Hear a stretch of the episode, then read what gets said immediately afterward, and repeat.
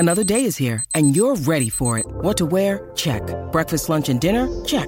Planning for what's next and how to save for it? That's where Bank of America can help. For your financial to-dos, Bank of America has experts ready to help get you closer to your goals. Get started at one of our local financial centers or 24/7 in our mobile banking app. Find a location near you at bankofamerica.com/talktous. What would you like the power to do? Mobile banking requires downloading the app and is only available for select devices. Message and data rates may apply. Bank of America N.A., member FDIC.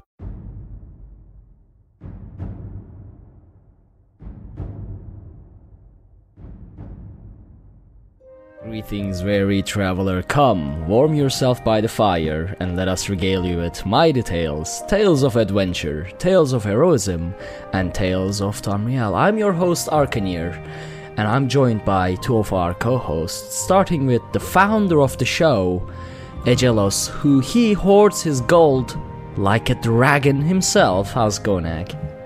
Doing great, Ark. I want to give a shout out to my dad!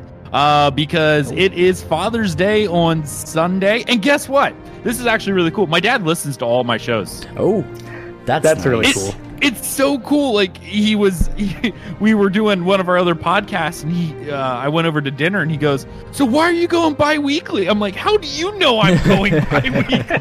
He follows all of our shows and watches all of them. So shout out to my dad. Love you, Dad. You're the best. It's really nice to see how, like, when I was younger, he never really understood my gaming addiction, for greater word. But as you know, as I've gotten older and I'm doing stuff with it, like the network, he's been getting into it. He's been like telling people at work, "Have you checked out my son's channel?" Like, it's pretty awesome. So that's great. Love you, Dad. You're the best. Thank you so much, and happy Father's Day. Happy Father's Day, Dad. Thank you for raising this man, so we got to do this at this point in time. After we get a cool show because of it. And the second voice that you just heard is Lotus of Doom, a dedicated follower of Hermos Mora, or Hermamora, because the other name is hard to pronounce, and an absolutely dedicated supporter of the Extra Life charity. So how's it going, Lotus? Mm-hmm. I'm doing well. I'm sans the camera tonight because I'm not sure why exactly it's not working, but it's not. So instead, you get her. No, I fixed it completely, so it's fine. It's fine. It's a very valid replacement for your camera. Yeah. Why is he an elf? I was gonna say I feel like this is elf related. That was way too subtle, and I feel like I feel like it's elf related. I did not plan any of that. I actually don't know what you guys are talking about. I thought you were talking about the... hold on. What is going on? I really like it. It just says RIP camera. Oh, okay. All right. Still talking about the camera. Because I was like, are they typing something in chat about... No. Like, I actually assumed that this was an opportunity for you to get back at me. I only do that to Agelos. You don't have anything to worry about. Well, I figured you might put like a damage horrific. So no. If it was Agelos, there would have been a face of an Altmer there. But right now, no, don't worry about it. I like you, Lotus, unlike Agelos, so everything is fine. Fair. I can't even argue with that. I'm like, yeah, that's accurate. I do give Ark a hard time. Like, I'll hop into his chat for nothing better just to go, "Hey, nice elf you got there." Just then leave chat immediately afterwards. On that note, I was going to say, since we're kind of derailing before we started, but on that note, this is the banter. This isn't derail. This is introduction. Yeah, you can. That's true. That's true. That's true. We haven't found the rails, so we can't get off them. Exactly. What do you call it? It was. I got the chance to actually, was it the other day when I got to watch Ark testing out his necro tank? Yesterday. We use the term tank very loosely. I've seen that from several places. You finish your story. I was going to say, from what I caught, it was working relatively effectively. I was actually supposed to be working. I was just really lazy. So I kept going on Twitter. And I was like, oh, Ark's live. I'll go in and say hi. I was like, man, this is really not making me money right now. I don't know why I'm doing this. But I got to watch you mess around with, I think you were in Depths of Malatar at the time you were fighting the giant hunger. Yep. Oh, you mean the thing that he keeps saying he'll do with me, but then never does? Yeah, I know. Look, you were supposed to remind me while I was in my holidays, so I can wake up in the middle of the night to run dungeons with you. But you didn't. But if you want, tomorrow night, I'll wake up and we'll do dungeons. Okay. If you're available, that is. I'll be available in the evening. All right then. We can do them then. I just have to log into NA and figure out my... I mean, we're only going to do normal for story. Oh, if you do normal for story, you can do it with, like, a Cyrodiil grape for a hat, and you'll be fine. Like, you have Cyrodiil grapes. But no, that's literally... The only reason why I want to do it, but I love the stories in the dungeon, but I hate to subject, people who are trying to do it speedily for rewards... to go, hold on, guys, here's a note. I'm going to sit here and read this. I mean, actually, I haven't done the story part of them myself because we just kept burning through everything every time I ran. You're running through people who want to burn through it, so you go through it. Yeah. But, well, then when you run it with me, we could go, hey, here's a note. Let's read it and find out what's going on. Yeah. Yep. Yeah. Way to introduct the hosts by anything but the hosts. Also, hello chat room, welcome to the live show. And if anyone is listening the recorded version, we are live Friday 9 p.m. Eastern Standard Time at twitch.tv/Dungeon Crawler Network, where you can witness the pre-show and the way everything goes to absolute fire every time. Mm-hmm. So, yeah, do that if you want to catch us live. But if you can't, we are on YouTube, Spotify, Sound, a bunch of places that I don't even know at this point. Would you like me to do the spin-off of where you people can find us? At the beginning, as an intro. Yeah, go ahead. I mean, why not? Outro, intro, they're all the same. YouTube, on Twitch channel. You can also find us on any RSS feeder, including iTunes, Google Play, Stitcher Radio, Player FM, Spotify, SoundCloud, and I think we're now on an app called Himalaya. Solid. All right. And thank you all so much for joining on this episode of Tales. Just outro and go our ways. Yeah, no, I was going to say, and there we go. And we're done. I hope you enjoyed our discussion on BE3. Good show, guys. Loved it. Yep. A+, 10 of 10. Would listen again. That said, with that review entry, we actually have a review to read this show. So this is from May 26. Blame Agelos for getting this to me this late. And this is by the Neo God. So it's a 5-star review, so thank you very much for that. Outstanding Elder Scrolls podcast. I started playing the Elder Scrolls Online in December of last year, and I have been listening to the podcast since. This podcast has only enhanced my love for the game since I started playing. I am currently on episode 31, plus I have listened to each new episode since episode 192. Isn't that when I became the main host?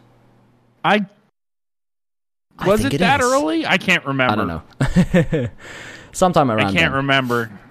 But I'm glad. Like, I know we had been discussing it for a while, because it was like even up to episode like 90. No, it was more than that. It was prior to that, I think it was like 175, you and I started discussing it, because I was saying how overwhelmed I was, especially with my new job, doing other shows as well. Like, it's a lot of work, and you offered to help out, and then you started helping out with editing. And then I said, well, if you're going to do the editing, if you want to help me out with the main hosting, that way... you're doing all the producing as well. I could just show up and talk about Elder Scrolls, which would be great.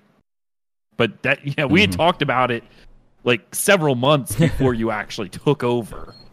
Honestly, though, editing and whatnot, it takes time. Like, it's not difficult, but it just takes like plain time, because you don't do anything. You click render and then you just wait, and then you click upload and then you just wait. Speaking of grinding games, well, it's grind in life.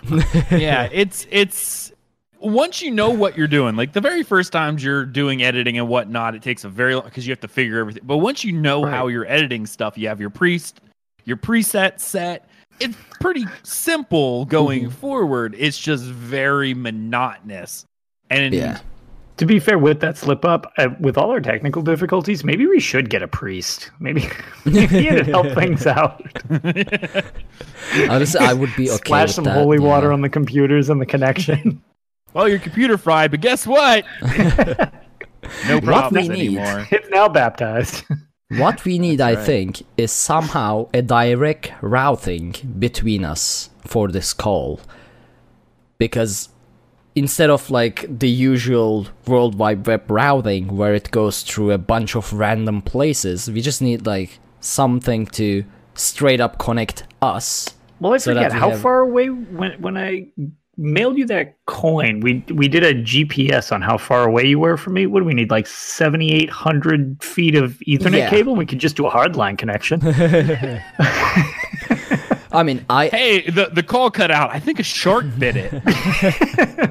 I mean, we are roughly 7,000 miles apart. So yeah, it's.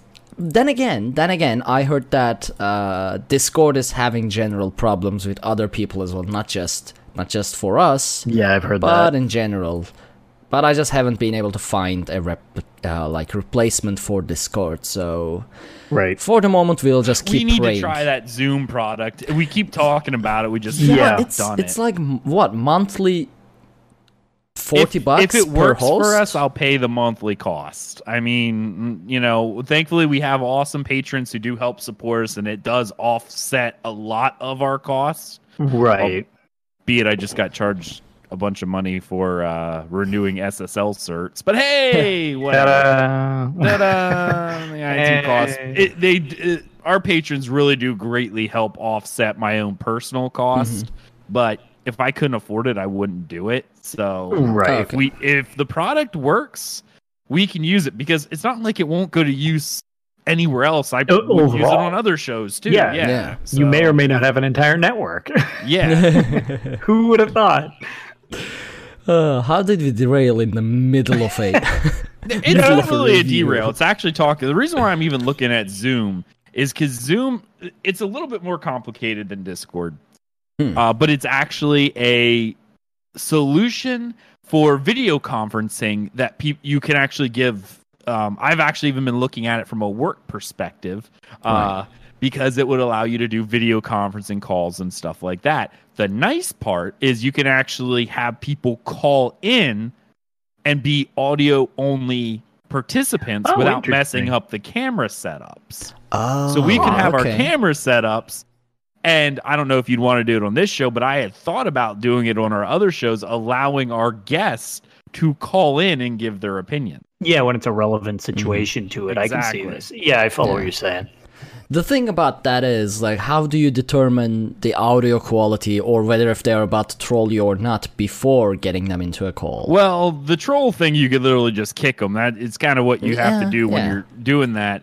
But one of the best ways is you actually set up a waiting room that has a moderator in there. Right. So you would need another guest host, essentially. Didn't we try that once upon a time? We had DCN interns to... DCN interns to do it. It for Tales or another show? It's more work, but it does produce an interesting show. But you would need someone to get the information, like who they are, what they want to talk about, whether or not their mic sounds at least somewhat decent. Right. You know? Yeah. It's work, but it's something that we had considered doing. Mm-hmm. Yeah, I mean, we can check it out. Does it have a trial? Like it does. It's free for anyone to use, but it has like a 30-minute disconnect for free users. Yeah, I remember reading it. Yeah, 45 minutes. And it's not just like redoing calls. You literally have to... It's like Outlook scheduling assistant in order to set up a call. So it's not like, we got kicked off. Let's quickly rejoin the call. It would be like 15 minutes of resetting up a call. Oh. So it's sort of unfeasible for this show, or pretty much any of our shows, really. Right. We'd have to reschedule like 3 times before a single show. Oh, yeah. But, and that would also make an hour show take an hour and 45 minutes to record. Yeah. You know, and then more edit work because you have to cut out the dead air. Right. Yeah. Well, we steadily encroach on 2-hour shows. That'll be real fun to deal with. Yeah, that's like a 6-hour record time for us. Yeah. Ta-da. I hope you guys didn't want to do anything ever again, because that's what we're doing. This is our full-time jobs now. Honestly, I would do podcasting as a full-time job if I made money off of it. If I could make the money I do now, yeah, I would too, but... Yeah. It's fun. Sometimes it ends up being for fun. and that's fine, because then we're not stressed over, how are we going to pay everybody enough money to live? And we've got to make sure to stay on top of literally all the things. And if for whatever reason there's there would be none of this. Oh, we don't feel like doing a show because we're so-and-so sick. It's like, no, power through it. Keep a puke bucket. I mean, being sick is at least an excuse. Sometimes I'm like, I wake up and it's and like you're just too tired. Yeah. Well, yeah, like, that massive. I just message Ag like, Ag, either you host or just skip the show. I don't know. I'm dying. At least I slept right after work today. I saw that. Yeah, I just came home and I just went to bed and woke up like 2 hours ago. So I'm doing fine, which is good. For the first time in a long time, I'm rested throughout this episode. But that's awesome. But I really like to finish the rest of this review, because that was like only the first part that I got to. Nailed it. Fantastic. So I'm currently on episode 31, plus I have listened to each new episode since episode 192. It is crazy how the cast has changed over the 5 years this show has been around. I have loved every second of this podcast, and it is easily one of the best I have ever listened to. Thank you so very much. I look forward to catching up completely and for everything else to come from this podcast. I also must say that I enjoy the constant banter. Well, we are glad that you enjoy it, because we middled around in your review while bantering. Alongside the lore and tales that are comprised of this show, has helped me to pass countless hours at work when I want to be at home playing games. Keep up the great work. Well, we'll definitely try that. Also, one of the previous hosts of the show, Avi Optimal, is in chat as well. He's been a co-host for like 50 episodes Hi, Avi! Long time. See? There you go, Avi. You got straight up acknowledgement. I wasn't even reading the thing. So I know. I made a joke that you were ignoring him. I'm in the middle of editing shows. Yeah, I'm not paying much attention, and that's why I knew. That's why I knew you wouldn't see it. All right, so that was the. Oh, and shout out to Pushland for the Pushland? Twitch sub. Yeah, be sure to join our Discord channel, because you gain access to all of our shows at least 24 hours before everyone else. So definitely do that. There you go. And that was our introduction for about 30 minutes. So I say I called a good introduction. Glad people keep telling us they like long shows. Exactly, yeah. So, I guess it's time to start with our news, which there are some good news that we have. So this will indeed be a long episode. But starting with a quick mention, we got featured by Massively OPs. That's massivelyoP.com. Tom Riel Infinium, Massively OP's Guide to the Best Elder Scrolls Online Podcast, and we are featured there along with our friends from Elder Scrolls Lorecast, Lore Seekers, Written in Uncertainty, and USP Podcast. That's our unofficial Elder Scrolls podcast, which I actually haven't got a chance to listen to. But I actually want to read this as well, what Massively OP wrote about us. Yeah, it was pretty amusing. Yeah. While many of the shows on this list are fairly new, Tales of Tamriel has stood the test of time, releasing over 200 episodes. Which this one is 206 and still going strong.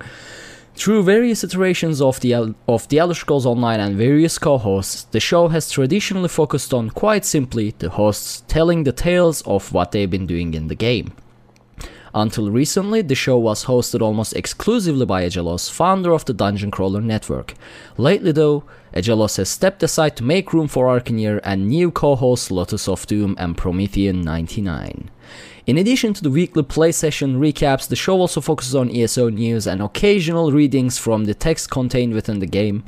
To the delight of longtime fans of the show, one constant is the host's ability to derail into an unplanned side conversation that sometimes proves to be the most intriguing part of the episode.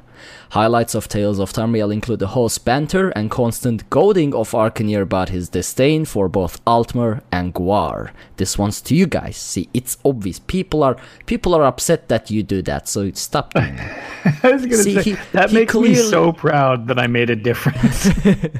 He clearly says that highlights of the episode include which part I hate, constant goading of Arkhaniir. Yeah, see, I'm definitely not changing what they wrote. No, clearly not.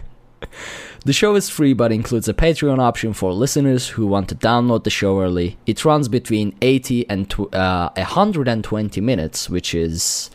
We tried to confine it to an hour, it didn't work well. It just it doesn't work well, we feel missing. But thank you so very much for featuring us. And I'm really happy to see all the friends from the other hashtag ASO podcast fam as well. So there you go. Yeah, there's actually many good podcasts listed in that article. We're the old dogs. Yep. we are at this point slowly turning into the dinosaurs of the ESO podcast. Funny enough, as we read the Massively OP article, just shout out to Braxwolf in chat. I wonder what he could relate to. It was like it was meant to be on timing. And people say that we ramble. No, we just know when things are going to happen and just line it up perfectly. 100% planned. That's the new headcanon. All right, so on to the main news. This is something Agelos has mentioned many, many times, and it actually finally happened.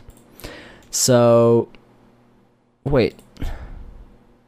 All right, I just had two links. I was confused. So Agelos has been mentioning or saying that how Blizzard makes cross-game content between its games. So if you play Heroes of the Storm, you get content in World of Warcraft, vice versa, things like that. And that's been something missing from Elder Scrolls with Elder Scrolls Legends and Elder Scrolls Online. However, they are finally doing it. So... I'm actually going to read this because I don't remember the dates and details, but this year is all about the Khajiit with both the recent launch of the Elder Scrolls Online Elsweyr and the announcement of the Elder Scrolls Legends' latest expansion, Moons of Elsweyr. If you can't wait to take a trip to the native land of Tamriel's Falean folk, we're offering a perfect promotion for you. Play Elder Scrolls Online Elsweyr from June 11 to June 24 to receive 15 Moons of Elsweyr packs. That's not cards, that's packs.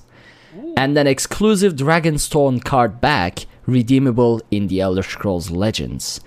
To be eligible for this offer, you will need to own the Elsweyr chapter for the Elder Scrolls Online. If this is your first time playing Legends, you'll also need to register for a Bethesda.net account to claim your reward. Expect to receive your rewards June 27. Just in time for the release of Moons of Elsweyr. It's actually not even a small reward. 15 packs. 15 that's a lot. Packs. That's a lot. That's significant. And the Season of the Dragon backing looks really cool on that card thing. It had honestly, like, I need a poster or something of that dragon logo. It's just. Yeah, that is a... Again, I basically can never say enough about their art team, just all around. I'm always like, oh, man. Because I don't know if you guys noticed that they, right before the BE3 presentation, a trademark art landed on a new symbol for Elder Scrolls. And a lot of people weren't sure what it was, myself included, where it is an vertical Elder Scroll with, like, these two kind of, like... side angles around it, and they rebranded Elder Scrolls Legends, so it's actually like a card split down the middle by an Elder Scroll. It just is a really cool looking symbol like that. Yeah. That's just a cool avatar. It was a good week of speculation as well, because people thought it was going to be a MOBA because of the way it was set up in like. I am glad it is not that. Yeah. You know, it's funny people say that, like, oh, that's not the Elder Scrolls format, blah blah blah.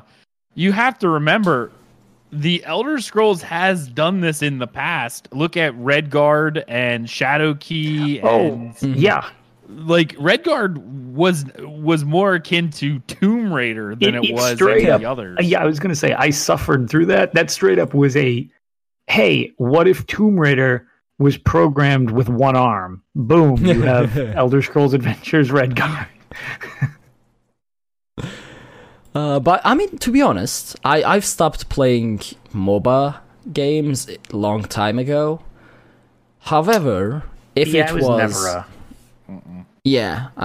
was available for Elder Scrolls, I would probably I would certainly try it. As long as they tied it with other games, like if I played the MOBA, I could get card packs and I could get cosmetics for ESO, because really it all comes back to which game is my main game and can I benefit my main game by playing one of these others. Yep. Sure. I think that's, you know, that's cool cross branding. And again, this is my favorite IP, so I will certainly give something a try, even if it's not something I like in the end. It's just like, meh, okay, whatever then. Like, I like Legends. I don't play CCGs, and I'm pretty bad at Legends, but it's just kind of fun, and I earn a bunch of stuff just by, like, goofing around with it. I lose, like, a bunch, but I collect the stuff, and then when they release story content, I can blow through the story content because I'm stacked to the rafters with a bunch of loser stuff that I've earned, and I'm like, oh, cool, I get these neat little side stories because of it. It's like, so I still enjoy it. Right. Yep. So yeah, but yeah, it was just a new logo for Elder Scrolls Legends, as Lotus said. Now, on to the big news of the past week. There was the Elder Scrolls, or rather Bethesda E3 conference, along with there was obviously Elder Scrolls content, along with a lot of new games announced by Bethesda. But I'm thinking we are not going to go into everything that they announced, since this is an Elder Scrolls show. But if you want to hear more about the E3 conference, you can listen the Dungeon Crawlers reboot, which Agelos is editing at the precise moment. It'll be out on Monday, unless you're one of our supporters, in which case it'll be out by this evening. Speaking of cross-branding. Yeah, I'm learning. Yeah, well. I'm learning. Hey, and it makes sense. The reason why Blizzard does it is because even if, you know, you're quote-unquote bored with World of Warcraft, for instance, you can then go play Overwatch. You can go play something else. You get rewards for your WoW, and it keeps you kind of within their entire genre, within their own playground. They want you to stay in their playground. So we're doing the same thing. Yep. Stay in Dungeon Crawler Network. So, obviously, during the Bethesda conference, Matt Firer, the president, took the stage, and he started with the Elsweyr trailer. They made a new cinematic trailer, and it looked absolutely fantastic. To be honest, for all these years, my favorite game cinematics came from Blizzard. That changed with Elder Scrolls Online. They know how to make fantastic trailers. It's insane. Yeah, it's so insane. Good. We're going nuts with the when the dragon roared and the Khajiit like hissed back. Oh yeah, that was really cool. Yeah, that is so many people's avatars and GIFs now on my Twitter feed. Yep. I mean, it definitely makes me go, I like this cat. I will actually in the post edit, I'll see if I can get the video right after. When I say this, no, we need to work on your host game. I've been playing YouTube videos on the dungeon crawlers while we're there as the background image. No, but I usually do that. But then I thought, because it's a trailer with no one talking. You don't need to. I don't play sound. I just let it play in the background. I was going to say, to be fair, as a podcast listener, before I was on the show, it's kind of funny. I don't know if anybody's heard it yet this week, but the Lore Seekers released their show. Their first, like, 6 minutes of the show are just the sound effects from the trailer because they clearly played it live. It sounds really cool, even without a video to go along with it. It just sounds really cool. So it's really not that big of a deal. It's pretty enjoyable even still. All right. Well, okay. Let me get it up. I'm just making Ark do more work. That's literally what I'm aiming for. All right, Elder Scrolls Online E3 trailer. There we go.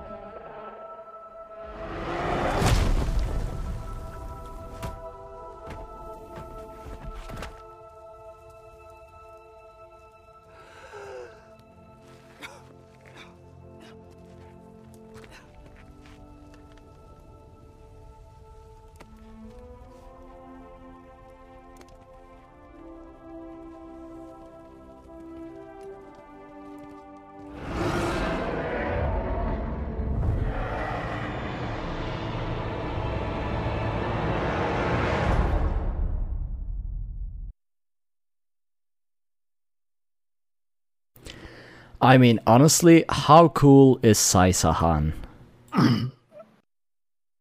He's fantastic. I wonder if they're they've retro. I know some people have killed me. Me. So, all right, normal. All right, when I originally posted this, it's got a decent amount of responses, including Rich Lambert. So, kudos to them for immediately addressing the fact that he's like, "Trust us, this is we have something in mind for this." And I'm like, "All right, that's fine, as long as." But the only thing with me, it was a little surprising, so to speak, because I wasn't even like, "Oh, F this, I'm out." Type of thing, but I saw it, and the first thing I was like, "Wait a minute!" Like everybody else was like freaking out, all hyped, and I was like, "What the heck?" So I tried to be subtle on Twitter, just because it's an open forum, and there's so many new players. Well, that was immediately thrown in the trash by the internet. So since spoilers are out the window, granted, you know, you guys have probably played through the main story. Yeah. It's old, you know. This forum is fine. Fair warning for anyone who just started Elder Scrolls Online and haven't completed the main story, which is the Soulburst thing. Yeah, the Soulburst story with the Westich Prophet, that story. So if you haven't completed that, you can skip a little bit ahead. Yeah, I'll make this brief. I'll actually leave a timestamp in the description below to let you know between which times that you need to skip. Good, because I want to talk about it for a little bit. Yeah, me too. So, like, good old UARC with the timestamp. I like that. Yeah, that's actually a very good idea. And again, I tried to leave it ambiguous. Yeah, I even said, like, in my tweet, it was something along the lines of, like, so that's Sai Sahan. If you've played the main story, this seems weird, and you'll know why. And I figured that leaves it ambiguous. I'm not ruining it for anybody. Followed by 1,000 posts of people like, "I killed him. What the hell?" I'm like, "Oh, all right, people. Like, come on. Like a little subtlety." Yeah. But I did as well. I didn't want to kill Sai Sahan because I thought he was awesome. I wanted to kill Abner Tharn, but you couldn't kill him. I know. I wouldn't. Too. Abner Tharn is the last person in there I would kill. He's the best. Sai Sahan, the vestige. I felt. It would be too... sorry, you're the vestige. The Prophet. Yeah. The Prophet, it would be too easy to let him off. So I wanted him to continue making amends for a while. And Sai just seemed efficient at everything. So I'm like, you know what, dude? You go. If that's what you want, man, I'm gonna allow you the choice because I actually liked him the best.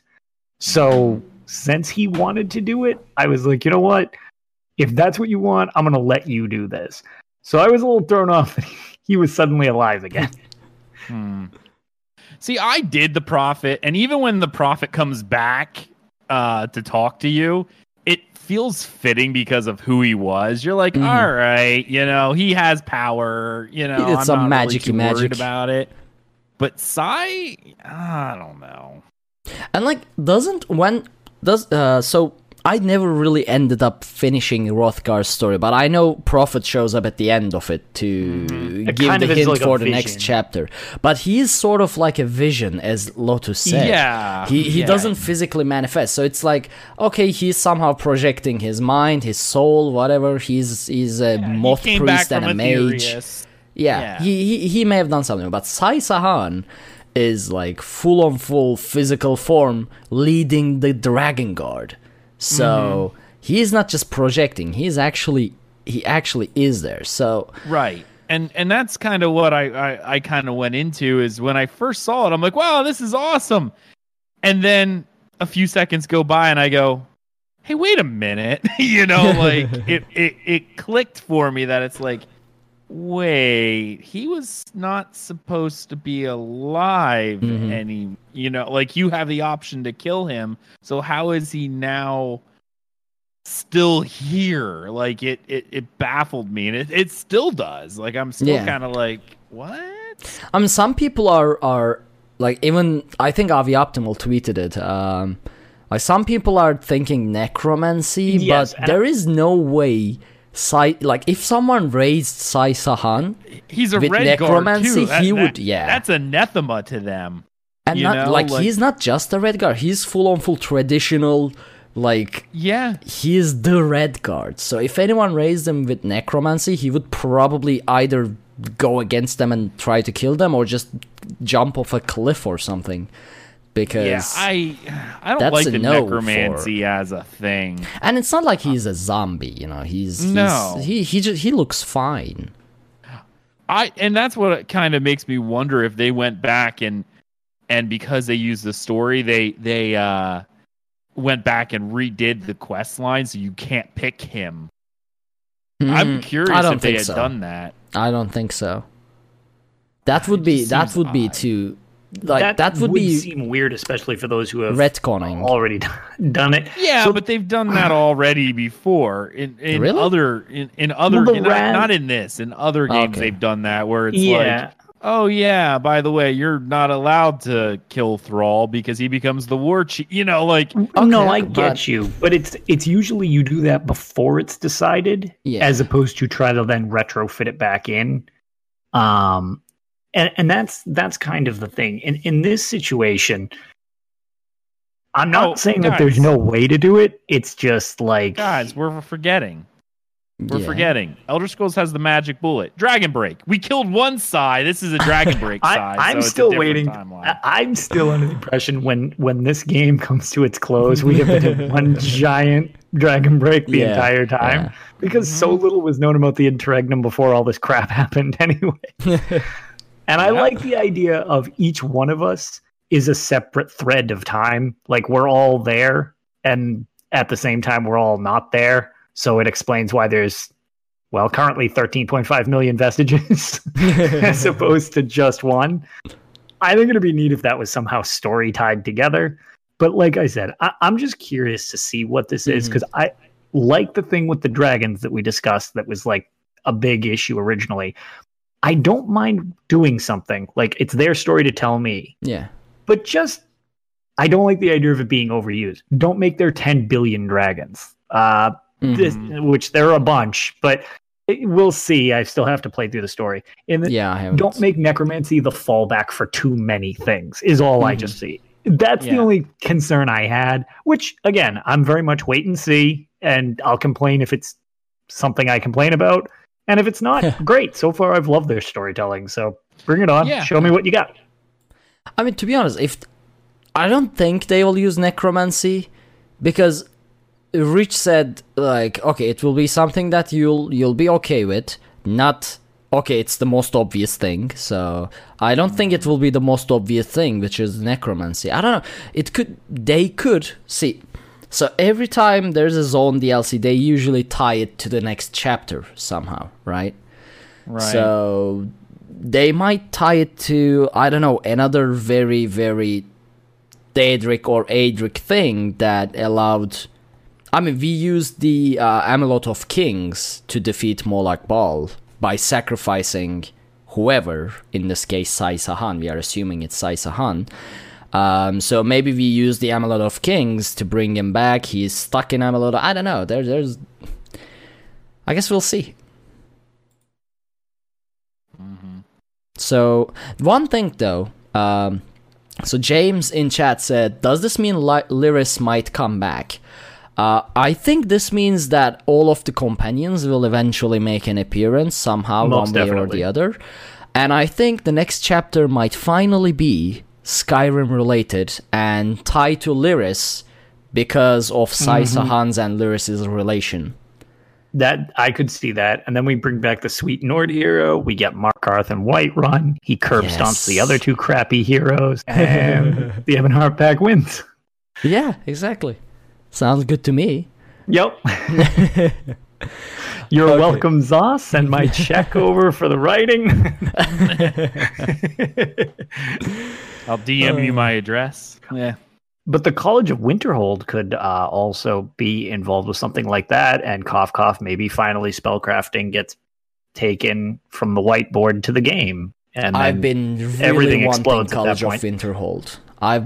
That would be a neat connection. I heard that somewhere else too, and I kind of agree with it. It's like that would be very cool to have that integrate. Like if it actually happens. Actually, that might have been us last episode. Yes. Actually, now that we talked about spellcrafting and Winterworld, we actually get an email that has a question about that. So I'm going to read the email right in the middle of this section, so that we can continue talking about the spellcrafting and Winterhold. So this is from Colin Lee. Love the show and idea for spellcrafting. Hey everyone, first I want to say I'm a huge fan of the show. As soon as I see that a new episode has released on my podcast app, I instantly queue it up. It was actually because of this podcast that I got back into ESO. I played ESO first in beta, then at lunch, then randomly a couple years ago, and now I'm back picking it back up with Elsweyr. I actually discovered this podcast randomly while looking for other podcasts for previous game I was playing, Star Wars The Old Republic. Your guys' tales, friendship, and love for the game and lore is what really got me hooked again, and I'm so happy to be back in Tamriel rediscovering everything I loved about the game. So thank you for making such an amazing podcast that I look forward to every week. Well, thank you so very much. See, I'm glad you enjoy. Yeah, the review Indeed. And then Massively OP and then this email this week. It's why I'm rested for this episode. I got too excited. For the entire week I was like, we gotta get to Friday so we can record a show.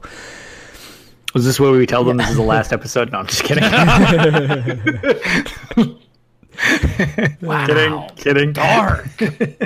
No, it's the next episode that we tell them. I mean, I like macabre humor as much as anyone, but dang. No, we are not going anywhere yet. Even if Agelos forces us, I'm closing Tales of Tamriel, I'm gonna start my bootleg Tales of Tamriel. Tales in Tamriel with a much more risque abbreviation. On this past week's episode, you guys talked about spellcrafting being a possible class/option in the future, and I had an idea that I wanted to hear you guys' options on. What if spellcrafting was its own skill line, like Psijic or Werewolf, but acted like how the Invoker's abilities work in Dota 2? In case you don't know how he works or haven't played the game, the Invoker hero has 3 abilities that do individual things on their own, from buffing attack speed to increasing health regeneration and an ultimate ability. His ultimate ability depends on what the last 3 spells he cast were to invoke, any ultimate depending on what the situation called for. So for Elder Scrolls Online, you would have 5 base spells, and in order to slot the ultimate, you would need to have at least 3 of those spells on your bar, essentially forcing you to adapt your rotation to craft an ultimate that would best suit that situation. Obviously, there would be insane balancing issues, even removing the idea of having morphs for each ability, but I think technically it can be done. Would this be a workable solution for introducing spellcrafting into a dynamic world like Elder Scrolls Online? Again, thanks for creating such a fun and immersive show for all of us to enjoy. It's clear that Elder Scrolls Online has an amazing community, and I'm glad to be joining it once again. Happy hunting, everyone. Well, we are glad to have you back, Colin Lee. Mm-hmm. Thanks so very much for that email. So, the idea of your skills, depending on the combination, crafting an ultimate. What do you guys think? Do you guys think it can be done, or can ESO handle such a combination? I honestly think that was the premise of spellcrafting. It was taking spells that you may already have and almost providing a third augmentation.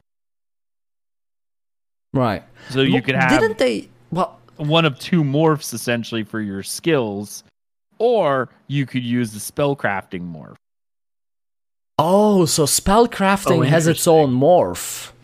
I think it is its own morph, because one of the examples that Nick Conkle used was the idea of something summoning the Flame Atronach. Okay, you have a Storm Atronach on your on your Sorc. It could then become a Flame Atronach, and now it's But wasn't there you gather runes and use them like consumables? Yeah, there was something about the idea of collecting tablets, like the way you do with the enchanting. Mm-hmm. Yeah. So it's interesting. Then again, well, honestly, that's probably going to end up being. I almost want to say not just a. I think it'll be a one-time thing. I think it'll be closer to what they did with what was that annoying game with the Psijics where you had to go find the rifts in time. The Elder Scrolls. Remember, Online. We had to go close the fissures. Yeah, and then once you did it, you unlock. I haven't done. That's it how you. I have a feeling that's how you're gonna level up the skill line. It's not a renewable resource. Okay, you have to go close them, and then that's how you level it up. Kind of like finding the mage books for, the mage guild. But I mean, what I understood was that, for example, you said. Changing Storm Atronach to Flame Atronach. To make that, you need to get a combination of certain tablets. So it's, imagine enchanting. So you combine like Rekuda, Ta, Tora, whatever the names are, Okode. Sure. So like that, you'll get like the combinations that will change your Storm Atronach to Flame Atronach. Sort of thing. That's how I thought the system was going to work. So for each spell that you want to craft, you would need to get certain combinations of tablets, combine them. It would give you a consumable or whatever. And then when you use that, you craft your spell. Sort of thing is how I thought it was going to work. I'm not sure. I don't know because obviously they can't really use any of this. They've given us prior, as they've seen what we do when we're given that type of power.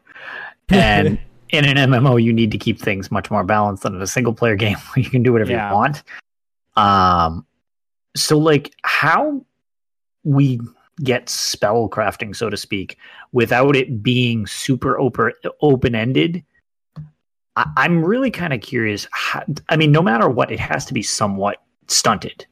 Just for logistics reasons, because they can't just let you do anything, because, again, you can just run amok. So it'd be kind of interesting if it's kind of like almost like a plug each of the parts of this spell together to make a spell type of deal. That's an interesting concept to possibly how they could make it work or something like that. Yep. Or, like you said, leveling up a skill line that allows access to it. That's another. Any of these I could see being a potential with enough thought being put into them, so that it's you're leveling this up on skill line. Because prior to Necromancy coming out, I made it pretty clear I did not want a Necromancer class. I know I'm in the minority. I wanted a Necromancer skill line. Yeah, because I don't play multiple characters. Yeah. I would love the ability to use some of those necromantic powers. My God. Imagine. My Dragon Knight tank, but with the Bone Goliath ultimate. Imagine what I could do. I don't even think yes at that point. I'll just do it myself. I actually wish that they would have done that from the start, where you could unlock the different, you could mix and match spell lines and stuff like that. I could have a Dragon Knight, Sorcerer, whatever skill lines I wanted, and use the skills as you go. Honestly, it would really only be limited by skill points. At one point, I think that would be a balancing nightmare. But then I think that would actually solve the balancing nightmare because everybody would have access to every skill line. Right, to everything. Yeah. So they would also see they'd have the information going, wow, every single person is using reflective scales. It obviously needs to be nerfed back down, Yeah. I don't know. I mean, it would be a different game, so maybe 5 years from now Elder Scrolls Online 2 will it comes out right after Skyrim 2. I thought we were higher up than that now. I mean, think about it. Skyrim 2 is coming to Tesla cars. That's true. Right. Because play on the license plate. Yeah. Yeah, I mean, Elon Musk and Todd Howard sat down at Bethesda E3 conference, and that could only mean I was let down. Yeah, I haven't got to listen to it. I didn't catch it live, and I didn't get a chance to listen to it yet. But I don't need to because it's obvious. Skyrim 3 on Tesla automobiles, so you can play Skyrim while driving somewhere. So seems it's fair. Hold on to your money, people, because you'll need to spend it very, very soon. Gonna need to buy a Tesla to get the new version. Yeah, I mean, no, it will just be like, so if you buy Skyrim again, if it's your 7th time, they will give you a Tesla. Yeah. It comes with a Tesla. Wow. Sweet. That is a good deal. Yeah. And for the next year, like if you buy the next year's Skyrim edition, Elon Musk puts you on a rocket and sends you off to Mars because enough is enough. Like, or he sends you to the moon. He sends you to the moon. Try to reenact Yoda. All right, so anybody has anything else to add to the spellcrafting? I think we got a while still. I don't think it'll ever see the light of day. No, I honestly, I don't. I think it's off the board now. Mm-hmm. Yeah, but it might still be on the whiteboard, but will it ever get off the whiteboard? Because I feel like that's one of those things that might be cool. I mean, I don't know programming. It's certainly not at the level that anybody at SOS does. And they seem, controversy or not, when they add new features or features, they definitely do things in a way that seems to benefit the game. Mm-hmm. I'm not sure that they can benefit the game doing that. It might be neat, but it also might just break apart at the seams. Thinking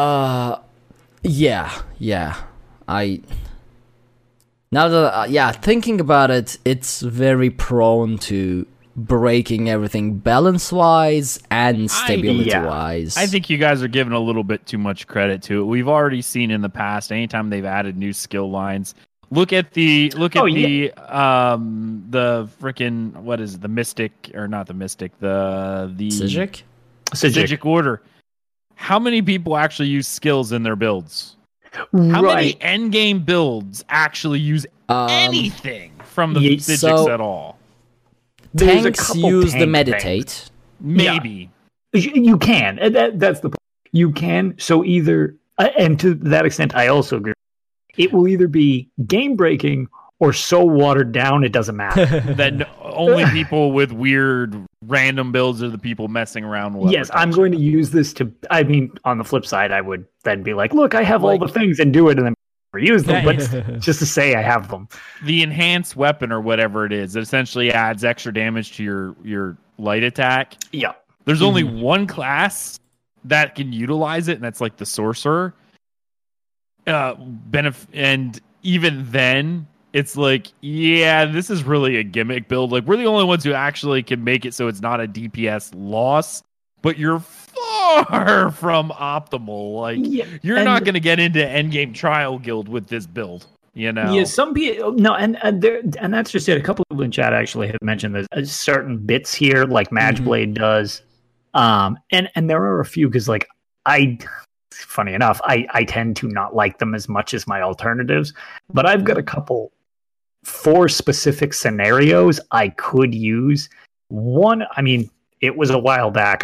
Again, this is on the PvP side of things, though. Sieging Keeps, when Time Stop first came out, was infuriating because I think I was time stopped so people could dump oil on the front gates while I was going through with the RAM. And I was like, I'm not going to play this until either I'm dead or 9 minutes passes from all these goddamn time stops that I've been hit with. Right. Again, that was changed, obviously. But yeah, imbue weapons, I know can have potential. Although, since I'm a Dragon Knight, I believe it's Molten Armaments. Yeah, you have a class variant. Correct. So, again, to me, it doesn't matter. No, but here's the thing. If you use Molten Armaments, you use the... you lose the either major brutality or major sorcery from igneous weapons. Thank you. So I always call it Molten Armaments, and it's always the one that I... by the way, Lotus, you are cutting off, so let's restart the call, because we are over 1 hour mark, and Discord is being weird again.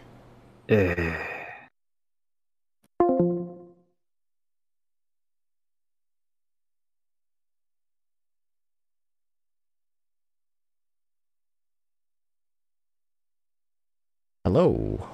Hey. Hello. Do I sound better? Do I sound worse?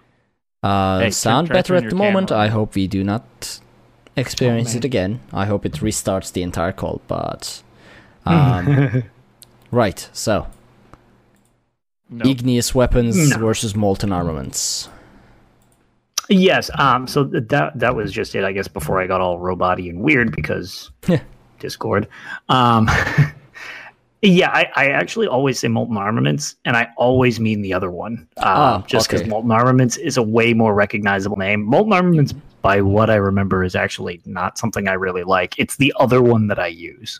So molten armaments is the one that gives 40% damage bonus to your next heavy attack. Or your heavy attacks. Yeah, no, that's definitely not me, because I don't care about my damage. Yeah. In PvP, it's solid, though. Like, your heavy attacks are hitting very hard. But I use it for the team buff for the people anyway. Yeah. So it's, in dungeons, it's not really that important, yeah. So wait, imbue weapons, does that give major brutality and major sorcery then? Is that what it does? I am actually not. I have it because I remember messing around tanks too, and I went back. So that's why I'm like, I don't remember. But yeah, so like, again, case in point, there are definitely some options for bits and pieces of it, but you're not really going to get that much more out of it. And again, there's ways to make a lot of stuff work. I mean, up until recently, I have never really been a meta tank. Mm-hmm. And now, I mean, if you look at Alcast builds and stuff, I forget who told me, they were like, hey, look, Nord's actually considered the meta for tanking. And I'm like, what? I was like, holy, well, that's a first. I was like, yeah, the amount of, a little like, huh? Yeah, the amount of times I've been told you're doing it wrong for quite a while. I was like, well, whatever, I want to be a Nord Dragon Knight tank. And it was like, the Dragon Knight part was really the only part that people were like, yeah, okay, you got one, I guess. People would ask me, is like, what race you play? I'm like, Nord. And they're like, oh, is that good? I'm like, no.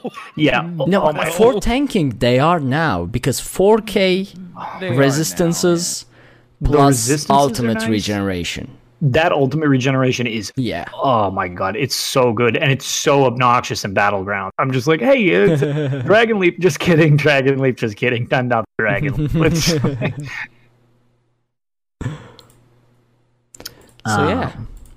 were we talking about? Crap, I was gonna try to fudge our way out of that without asking that exact question.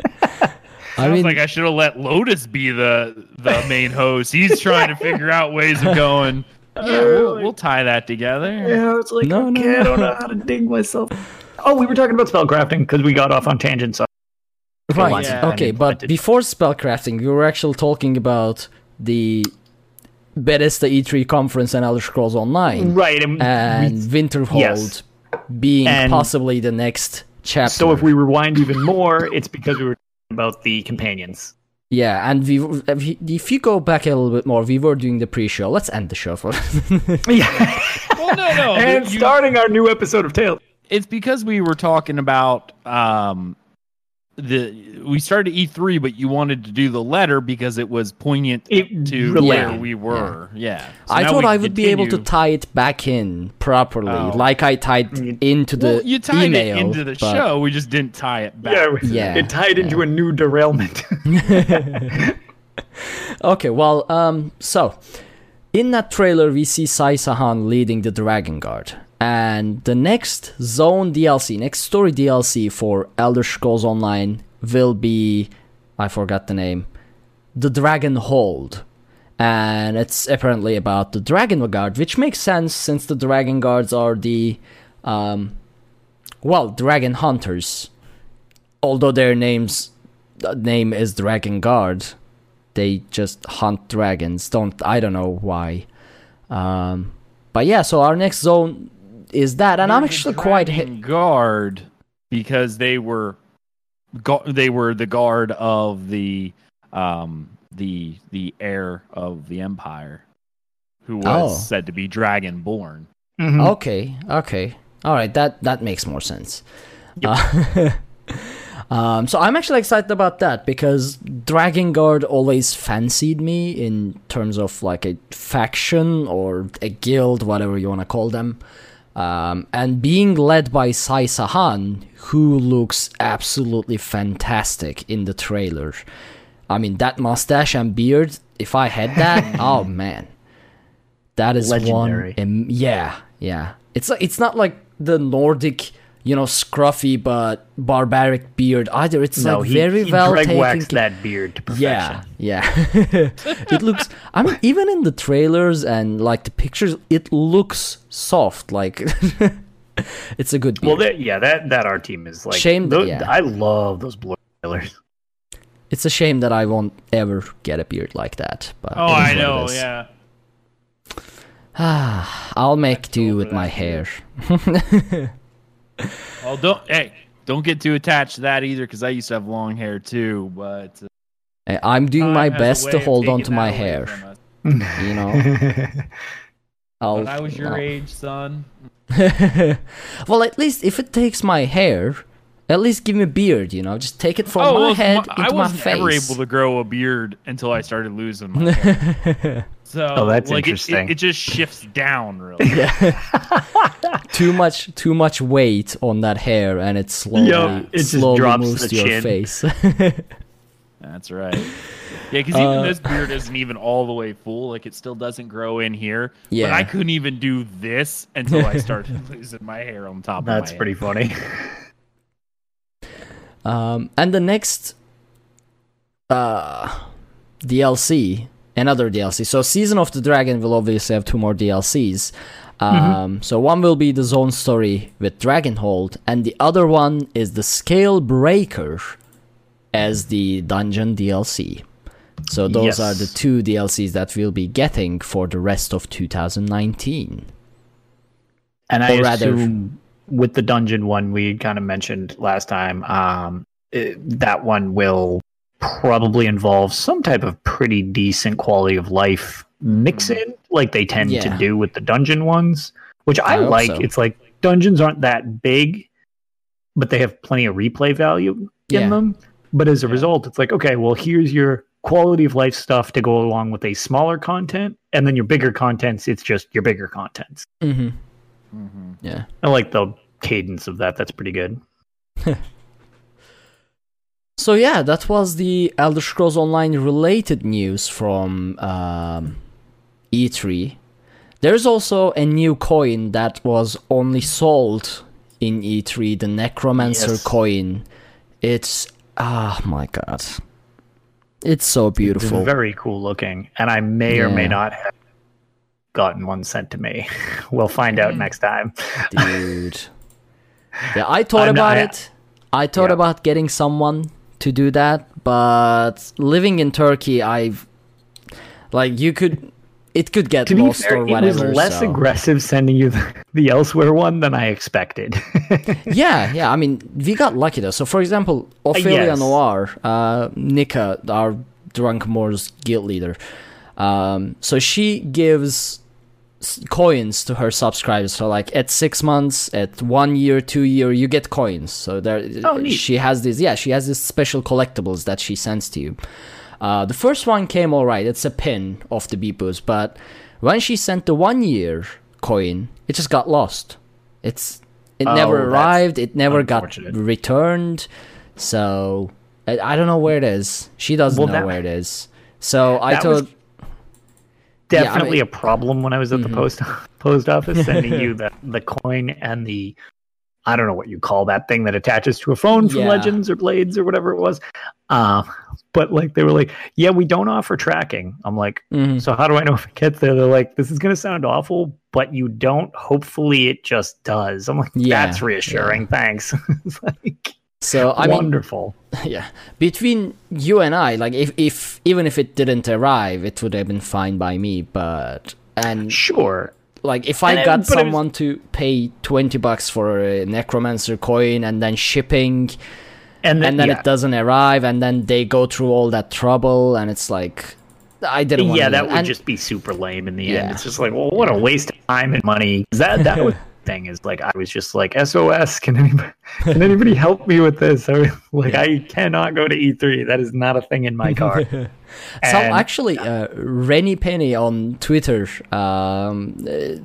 one of the ESO fam, and she was like, did anybody hook you up with a Necromancer coin? If not, you know, I'm going back to E3 today, and I can see if they still have one. And for a moment I was like, yeah, and then I thought, okay, let's not see. I messaged her back, like, I live in Turkey and sending it here is a bit of a trouble, and it can always get lost in the mail. So funny enough, she is the one who I was basically going to mention. Oh, because I'm pretty sure she managed to procure one for me. She was like, okay, she's like, what's your address? I was like, oh yes. I was like, booyah.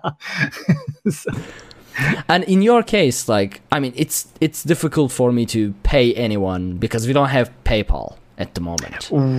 Exactly. Now, in your case, I can just donate to Extra Life. But yeah, which was super convenient. Like, I'm like, yep, just give it a charity. It's fine. It goes to a good cause, so boom, done. But if someone was like, okay, give me cash, I'm like, how do I even do that? Like, right. How do you send cash to U.S.? This is just one side of the U.S. to the other side of the U.S. So it's like we're skipping 4 time zones. It's not the end of the world. So James Stein says, so someone at the postal hub in Turkey has some sweets back. To be honest, I'm like, how does it get lost? My only theory is they see these collectible stuff and they assume it's something very valuable, and like, okay, this doesn't have tracking, so they have absolutely no way of tracking this is mine tied now. Back to me, and this is mine now. Like, how else? I'll tell you this one, that does happen a lot. Even in here with high security related stuff, I used to work at UPS years ago. And they actually hired security guards and stuff because when packages would come through, essentially what would happen, they have insurance out the rear end, and the people know that. If they see boxes with names they recognize, I've seen people break the boxes open, grab what was out of it, and then mark the box as being damaged in transit. It gets sent. Well, honestly, it doesn't even do that. The UPS just pays the vendor going, yeah, we broke your package. And just send another one. Wow. Yeah, it's bad. It's not good. But that is grimy. Oh well, we've actually had people arrested for it too. Because it's theft. It really is. That's just straight up theft. Yeah, it's straight up theft. But because of the amount of packages that UPS ships, they break all the time. Legitly, they break all the time. They get caught in a conveyor belt, stuff like that. That's why they have the insurance. Most people don't investigate it because it's not really that, 99% of the time it's not malicious. It legitly broke. But I've seen people do that where they'd see Samsung or Apple on the tag, and they'll break it open because they knew it was an iPhone. They knew it was a Galaxy. Yeah, it's crappy, but that does happen. Yeah, I mean, in this case, unless it has tracking. So every package I had, every package that I ordered with tracking arrived safely. 2 of my packages that didn't have tracking just got lost. So I'm thinking. They just don't care. I don't know. Even if they don't steal, because one of them was a very simple painting. Like, very simple, hand-painted, like this size, very small size, like watercolor or acrylic painting. That was it. And like, why would you take that? It has absolutely zero value other than what's the word?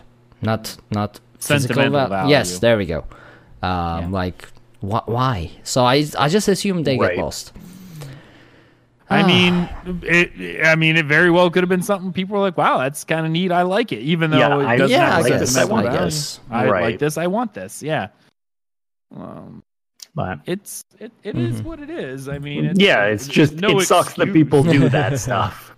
Right. I mean, from now on, I'm just going to tell people, like, okay, if you can send it with tracking, I'm going to pay. Doesn't matter. Just as long as it arrives, I'm going to pay for the tracking extra cost if there is extra cost. But yeah, we got lucky with the Elsweyr coin for sure. I really wasn't sure if it was ever going to arrive, but because your addresses are also very different than the way they work in the States. So the guy handed me that envelope and was like, all right, so just put the thing here. And I'm like, okie dokie. And I think when I was on line 7, I was running out of envelope. I was like, he's like, just kind of put it at like an angle down there and you can just, I'm like, oh, this is never going to find Ark. Like, I did the exact same thing when I first put it through. I'm like, I don't know where this line is supposed to go. Yeah, been there. Yeah. So it was just, I mean, it was a funny experience. Once it enters Turkey, they know what to do with that address. That's, but for anyone else, like, it looks like go on the correct cargo plane. Like, that's all I want. But yeah, we have like numbers, lines, slashes. That's like, that slash doesn't just separate, so it actually means something. Oh, does it really? Wasn't there a semicolon too?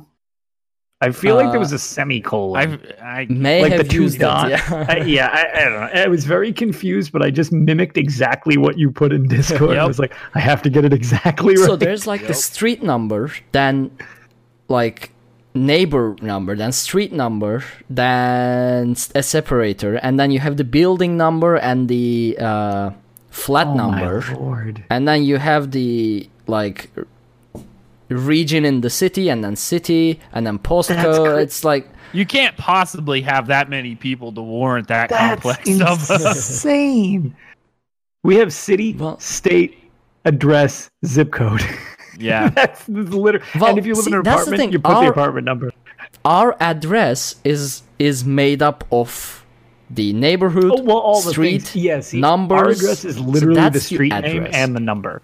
Well, we have like several cities or whatever have the same street names, or like even within the same city.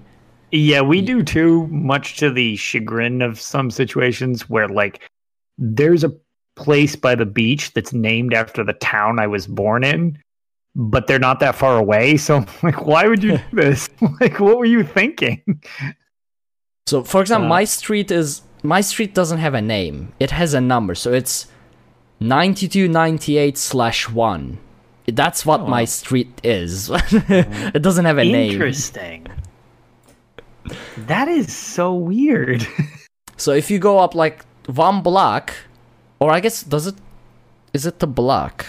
I don't know actually. Is it the street? Way to do street numbers. I love how you're deciphering it along with us. 9298 is the block, and then /1 is the street. Now it makes sense. Yeah. No, it doesn't. It really doesn't make sense. Well, whatever. If I ever need to send you anything again, I need to just literally do the exact same thing I did the first time. And if I get the same result, it means I'm doing it right. And if I don't get the same result, it means they're cheating at the post office. It is what it is. All right, Tales time, actually, because... Address talk is now behind us. Yeah. Hope everyone learned something there. Basically, don't send anything to Turkey. That's the lesson. I mean, you get that's what this. I got away from it. I did it one time. It's like done. That experience was not worth it. All right. So I'll start because mine is short. I took my Necromancer tank along with 3 Drunkenborns, all DPS, through Ratstone Veteran Dungeons. It went well. We only wiped like 2-3 times at each boss, and we eventually got through all of them. Not our best performance, but considering we didn't have a healer, and Ratstone Dungeons are very difficult, and that I'm not used to my Necromancer tank, I think it was okay, but there's definitely room to grow there. And the 3 DPS approach to those, I've done it with the standard setup and with all DPS. Mm-hmm. I mean, technically it's a little faster or whatever, but like survival is definitely a little trickier in that dungeon. The only thing that was like kind of I assume you guys, what's the alien who separates into a bunch of versions of himself? You're supposed to heal. High Kinlord, some like I yeah, don't know. You know, some alien, yeah, yeah. So that at first we were like, this is super weird without a healer because you're person to prevent that. But when people just went all in on nuking the dude, it was like, okay, never mind. This is just way more efficient. I initially thought the same. I was like, okay, how are we going to do this? You can't heal the Khajiit or Redguard there. But then they said, like, okay, we'll just focus someone and they'll die. And it actually, it was a lot easier than when we had a healer in that fight. Yes. Whereas the Frostvolt Guardian, the like half a Colossus with the ski lasers. I actually prefer that with a healer. Oh yeah. That is I actually find pretty obnoxious with 3 DPS. I was like, this is like. I mean, it didn't. It works. You can do it. But if you get hit by that, so every time you destroy an arm, it summons that dwarven Colossus. Centurion. The Centurion. And it like it has that one attack which deals it kills you, so you have to dodge roll. It's outrageously high damage. Yeah, so in that chaos, if you miss that dodge roll, you'll get smacked. So yeah. But as I said, I mean, even with my I'm missing all of Fighters Guild skills, passives. I don't have any undaunted passives. I don't have some of the skills that I need, and even then, we only wiped a couple times at bosses, so I think it went well, and I think Necrotank has a it's promising, but I don't think any class will ever be as tanky feeling as the Dragon Knight. It's just not the same. Also, resources are always an issue, because with Dragon Knight, you always get back resources from your ultimates, but none of the other classes have that. I think you're just spoiled from the fact that Dragon Knight's literally like the only class that gets that. Yeah. I am so spoiled from that. Yeah, like when I played as a Dragon Knight for 5 years, of course I'm spoiled. Yeah, same. When I mess with other, because I've made a Stam Necromancer DPS just to like learn how they work. Yeah. And I've just been running loops in Orcrust or whatever with a bunch of people, while trying to get the pieces, and that's just it. Just like, ooh, Bone Colossus Ultimate. Oh, right, I don't get my resources back. Yeah. It's like, it is. I it's like, oh man, that is. It's such an awesome thing to get used to, but man, it's like, wow, that feels so different playing another class. There are better resource regenerators out there, like the Templar Spears. The problem is you can't use your own. You can't use your own spears, I know. Yeah, so it's self-sufficient. You guys have a self-sufficiency that no other class does. See, when you have a healer, it's not a problem. But when you don't have a healer... Templar throwing spears. So. Yeah. But when you are 3 DPS 1 tank and you are not a Dragon Knight, your resources are like draining. It's going away because you are healing yourself, you are healing others, you are trying to stay alive. There is no one to give you resources back. You can't get resources back. And welcome to every other tank in the game. No, but see, when you have a healer, this is not an issue. No. Yeah, okay, so when you're playing the game the way they want you to play it, it's not an issue. I agree with this. But I don't play the game the way they want me to. See, there you go. So that's my tales for the moment. Agelos, I'll go next. I was going to say, can Ag go? Because I was sad we didn't get to his call last time, so I kind of want to hear yours. I don't have a whole lot either, because obviously... I know, I've been doing... but the recap of Murkmire. Let me pull up my thing. So, okay. We'll start with the, as I said, stupid quest in Brightthrough Village bugged. Okay, I don't know. Murkmire's been out for how long now? Like a very long time. Yeah. Last fall. Okay, so there is I don't know. Maybe it broke in a patch sometime later. I'm not really sure. But essentially, what the issue is there's one quest where you have to go find, I'm trying to remember what it is you have to find. But it leads you to a watchtower outside of Brightthroat Village, okay? I know which one you're talking about. Yeah. Mm-hmm. So, but the floor is bugged out. So when you're running to go investigate the items... Oh, I remember what it is. It's part of this whole thing I talked about earlier, which I don't have here. It's part of the helping the Argonians get it on. So I erect the spine of procreation.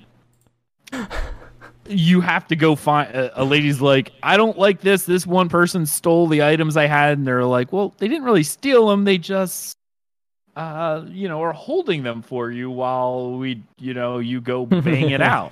Because there's no better term here than exactly what I said, because that's exactly what you're helping them do. But apparently they've had issues with this the Root People tribe, because the Root People tribe don't make anything for themselves. They believe they're the Hiss only job, or the only real thing for them, and everyone else's purpose is for them to make things so that the Root People can steal it. Okay. Because anytime they want something, they just like, I just take it, and they're like, well, that's stealing. No. The Hiss want us to do this. I'm pretty sure that's not the case. No, they do. Like, this is exactly what the Hiss created all the other tribes for, in order to serve us.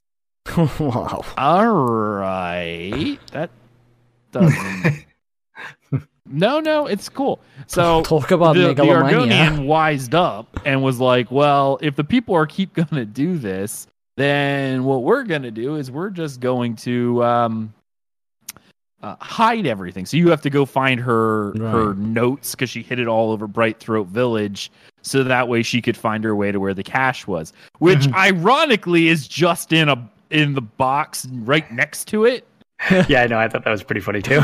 Yeah, you circle like the entire village just to go back in, and yeah. ESO does that every now and then, and it just annoys me. Like, every now and then they do it. The thing that you are supposed to find, the secret thing, turns out to be there, like, right next to it. 6 inches away from where you started. Oh, by the way, if you just would have looked to your left, it was laying right there. In fact, you actually had to pick it up and move it to get to my hidden note. Yeah. Yeah, no, that was... Really? But yeah, so that was a thing. But anyway, when you go to jump over this, the floor is bugged, so you kept falling through. So you have to kind of like jump to the rug, because it counts as another object, so it floats in the air. And then you have to jump to a barrel, because it floats in the air. And it became a jumping puzzle.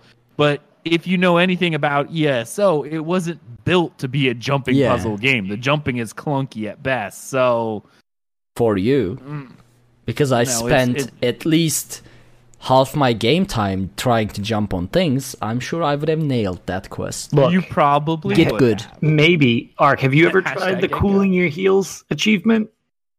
Which one is that? Complete Bloodroot Forge without ever touching the trucks? Yes. Yes, I have it. That is infuriating, especially as a tank. Because, oh my god, the input delay on those jumps is just like soul-crushing.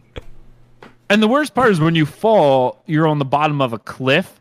So you have to hike all the way around the village. Oh, no. It's like a 15-second walk to get back, which 15 seconds, who cares? It's 15 seconds. Yeah. Well, when you do it 50 times, 15 seconds gets real annoying real fast. Mm-hmm. I did manage to actually finish it by getting on my horse. Oh, and then jumping, and because the horse jumps farther, and then having to like immediately stop. I had to time it, so I jumped on the horse and then hit my dismount key so I would drop on the barrel. Otherwise, I went over the edge. Solid. It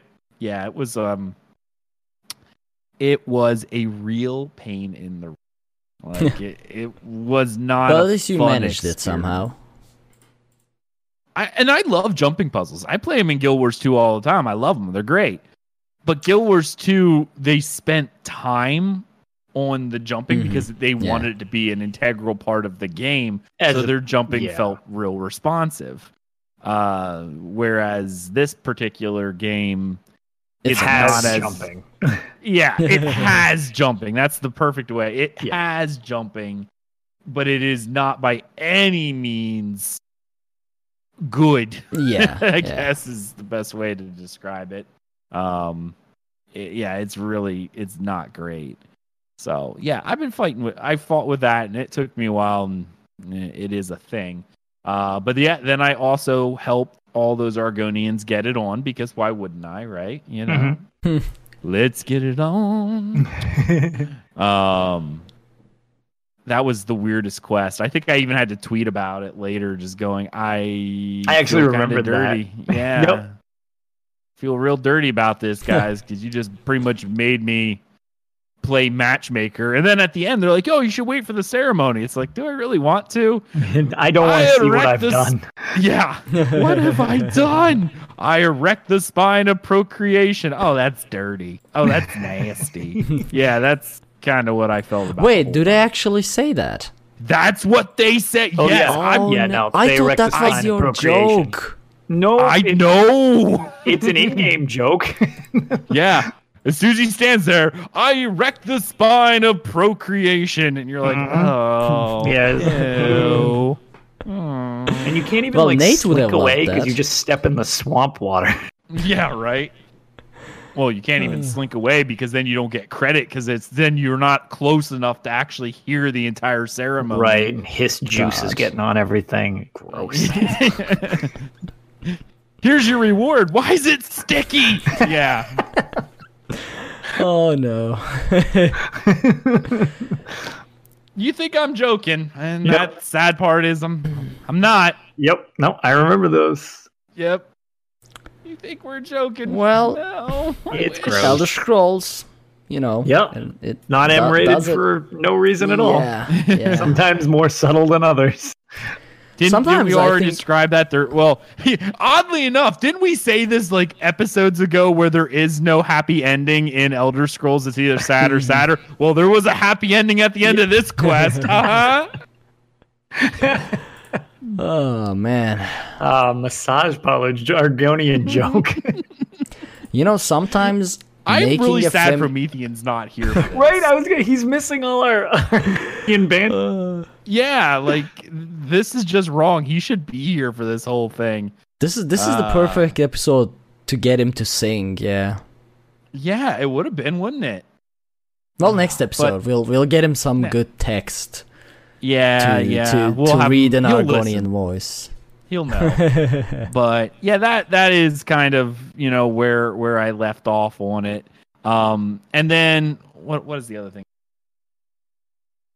Oh, and I talked about this the last time, very briefly. But you know, we mentioned that it seems like they hide the DLC's information within. It's true, because I did find a reference to Elsweyr, which is odd from Murkmire, right? Like, why would they do that? But when you're actually helping this guy called Hands That Heal, he's a healer, and when you ask him, it's like, I'm returning to Murkmire. My tribe was destroyed, so I kind of went on a giant journey because my family was gone. But now I miss the swamp, and I want to come back, so I'm trying to find a new tribe to be a part of. And that's kind of where this whole story starts, is you're helping him rejoin the Bright Throats. But when you do, at the end, you have the option of going, so where were you all these years? And he goes, I've spent the last 20 years in Elsweyr. And, you know, it's like, why would the Argonian be in Elsweyr? But knowing now that we went to Elsweyr, that was kind of their little nod of, Yep, I totally did not remember that until you mentioned it, and I'm like, oh yeah, I guess that kind of was a thing, wasn't it? Yep. What is the lifespan of Argonians? That's a good point. Every race has about the same lifespan minus the elves. Yeah, and theirs isn't freakishly long without intervention. It's just longer. No, 300 years is essentially the max an elf can live. Yeah, and you're according to Lore Master shit. Yeah, you were ancient. Not many people hit that. Any longer than 300 years, they've had magical intervention because there's no way an elf can live longer than 300 years. Khajiit and Argonians live similar to humans, roughly about 90 to 100 years. Oh, yeah. Okay. All right. But again, they're ancient by the time they hit, 90 years. Yeah. So, yeah you're not spry young chicken at 90 years. You would be like a 90-year-old human at that point. So, but almost all the races share the same human lifespan minus the elves. And I think they said that the average lifespan for an elf is like 200, 220 years, with some being able to push to 300, but then they are venerably old. So, right. Practically senile. That whole yeah, I mean all elves are essentially that way, but yeah, no, it was just neat. Like, I know I don't have a lot of tales in that, but I was trying to get through my Murkmire, and I actually, like I said, the procreation quest was weird, but it made for good tales. It did. It really did. And now you really do know. I know you haven't done Murkmire, but it's right outside of, kind of to the northwest. There's like a little canopy of huts. I now encourage you, Ark, just to go do that quest, because they legitimately say, I erect the spine of procreation. I'm not going to go back to Murkmire at all. You have to do it just to get a soundbite for the show. Yeah, I just want that. Yeah, that'll be all our interlude section. That goes for anyone who listens to this. We want that as a soundbite. So if you can go record that and send us the sound clip, love you forever. But last time I went to Murkmire, I ended up in some not cool liquidy. Oh places. Yeah, you went into the toilet. Yeah, don't you remember? This house is so nice. You just flushed yourself. I went into a temple, right? These people are like, okay, you gotta find the lost artifacts or whatever the hell Argonians have, and then I go into a temple. I survive like poison clouds, spike traps, creatures, whatever, all kinds of things. It's a messed up place. Yeah. And then there's like this pit around a monolith or whatever. So like there's a square hole around it, and in the center there's a monolith. And I'm like, okay, is this something important? Because it looks like a monolith. So I jump. It's very important sometimes. I mean, hey, when I got to rush, it's the most important building in the room. And it's like dirt, It's like ground. And I'm like, why is this thing digged below the surface, because it looks just like the ground, it's just like solid. And then I jump in there so I can run to the center, but instead I just sink into a friggin' brown, liquidy, mushy thing. Go on. Yeah, go on. Yeah. Well, that's it. I just ran away and never returned to Murkmire. Could you imagine if that was the end of your Murkmire experience? Could you imagine if Murkmire had like smell-o-vision? What vision? Oh, we're in fire. Definitely tell where Ark's been. Yeah, so I'm not returning to Murkmire ever again. That's done for me. I don't care about their story. I don't care about their artifacts, whatever. They don't even care about their artifacts. That's the worst part. I know. Yeah. I find that very funny that they're just like, why do you people care about our old junk? Yeah, it's like, we go find these things. Like, hey, we found this for you. Well, I threw that away like 200 years ago. Yeah. It's like, no, we just worry about what's happening now. It's like our past doesn't matter. It's like, oh, all right then. It's made out of solid gold. Oh, well, I threw that away. It was no good. Ew, you touched that? You know how long that's been sitting in the swamp? Yeah, like, no, tell me. So, yeah. All right, Lotus. All right. Tell us about your tales. Go through this quickly, as like you mentioned, the sun is rising, and also it's okay. This time I slept. Oh, well, fair enough. But we have been going for a while, so I won't belabor points for too long. So we are at 2 hours 10 minutes mark, including the pre-show. Sweet. So I kind of have three different games that I can overview. I'll start with the current hype trend of Elsweyr. I completed Sunspire right after the show last week. I believe I did it on Saturday with the Lore Seekers. Mm-hmm. Cruised through it. A lot of fun. Visually very cool. I'm excited to do that a few more times so that I can start working on like the vet hard mode beatings and everything. That trial is really cool. Did you do it on veteran or normal? We just ran through it on normal so that I could see what we're up against. And I think I might just be going from normal to vet hard mode as opposed to vet period. Because if we clear something, I'd rather get my teeth pounded in right out the gate because you have to do both other vet hard modes to get the final hard mode, if I understand correctly. So I figure, why practice on a lesser thing to then have to kind of learn the fights? Yeah. So I think I might just, this is also going to take a while, but I also will go through on normal just to keep, any mechanics. If people are running, I'll just kind of run it because I really like that trial, both visually and it's just fun. It's not overly chaotic, like some of the +2s or +3s. I haven't seen any of them yet.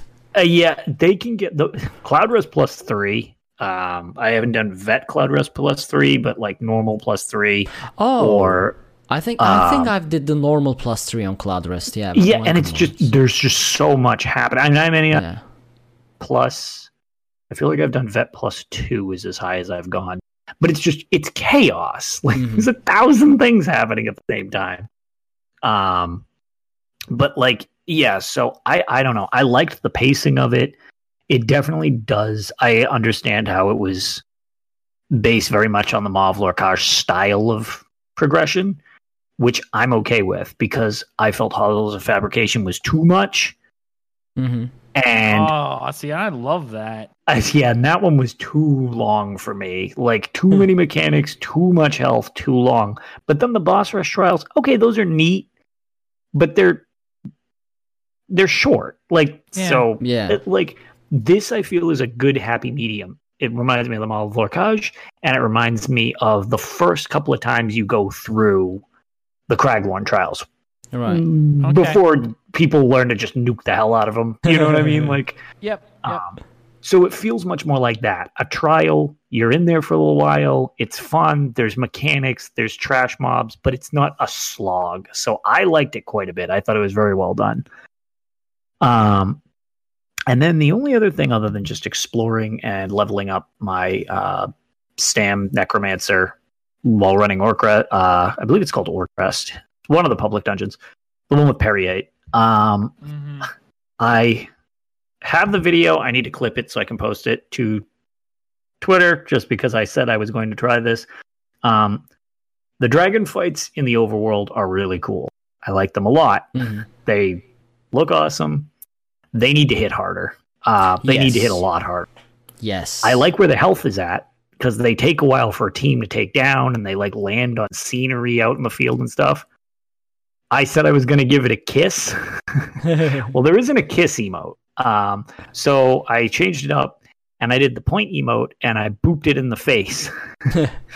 And it shouted, ironically, at the same time and hurled me against a wall for 20,000 damage, which is completely forgettable. And I was like, oh. So then I went up and just started like standing next to it while it was attacking. And I mean, it straight up can't kill me. But you are on your pure tank build at this point, yeah? What's that? Are you on your pure tank build at that point? I basically was in my quote-unquote dungeon build, so to speak. Right. So, which I was just kind of like, oh. Like, I would like it to hit much, much harder. Just because there's so many of us out in the field, it's just, if I'm not blocking, I feel like I should be punished harder than I am. You are not blocking. I like where the health is at. The fight takes a little while, which is cool. I just wish there was more death. So wait, it doesn't kill you and you are not blocking. So no, it does like half my health. What, I was doing an emote to poke it in the face. In my opinion, the damage is somewhat alright. I mean, it's okay to not die as a full-on full tank. No, I agree with that. But because there are a lot of people fighting it, they always keep respawning. So a group dies, they respawn. While they respawn, the other group dies. So the fight never resets. So there's never really a problem of, oh my god, it's gonna reset. Because there are so many people. So, in my opinion, they need to make a lot more AoE attacks, so a lot more people die at the same time. I could be okay with that, spread out the damage to a lot of people. And the way to avoid resetting the fight would be the tanks there. Because at the moment, a tank there really doesn't do anything. Like, you just stand there, you taunt it, but it's okay, it does AoE attacks anyway, so you taunting it doesn't really change much. You're not dying, you're not doing damage either, so you basically just stand there while people around you just drop like flies and keep respawning. I guess this is kind of the point, actually. The Von Jamesteins kind of pointed out the fact, it's like, the Sunspire ones, like on Vet Sunspire... One of them apparently has a 90k wing swipe, which I'm like... Okay. You can wipe in a trial a lot easier than you can wipe in an open field. Mm-hmm. Why aren't those set to the same type of difficulty? Because you can also have way more people than you can have in a... You could have 50, 60, 70 people attack a dragon out in a field. You can't attack a trial boss with more than 12. Mm-hmm. So I think, I just think that would be neat if they were just that terrifying, where it's like, oh man, this is an event this dragon is dropping, because they kind of are visually. I would just like them to just be like, because again, the ones that draws, it's like, oh, I have 100 million hit points. Well, this one has 16 out in the field. It's like, no, make those babies hard. Like, I don't know. That's just me personally. I would like them to be a little more terrifying, because I think the fights in the open field, the way they fly around, is super cool for boss fights. Yeah. I mean, they are better than what I was worried. So I thought they would be a lot easier than this, considering the previous world events, and I was looking for a difficult world event. Mm-hmm. It's just still not there, because the panic is not there, you know? Right. The feeling of, okay, we are fighting a dragon, wow, let's go, or the satisfaction of, alright, we finally killed the dragon, because... I don't know if it was in Guild Wars. Does Guild Wars 2 have a dragon fight? It does. And people, massive amounts of people gather for it, right? To bring it down, if I remember correctly. So that's what I want. I want people to go in zone chat okay, the dragon is here, and we need people. Not just a couple people. We need people. We need, okay, bring 3 dozen people so we can fight this dragon. That's the type of world event. That I want. The world agency you're looking for. Yes, it's like some of the coordination when taking Keep Cyrodiil, except without all vitriol each other. You are cutting off again, Lotus. Really? It's probably just him at this point. Yeah, it might be me. Hold on. Yeah, wanna drop and come back. Yeah. No, I agree. The dragon fights need to feel epic. Mm-hmm. And if they don't feel epic, then it's... What's the point, right? Yeah, I mean... Yeah.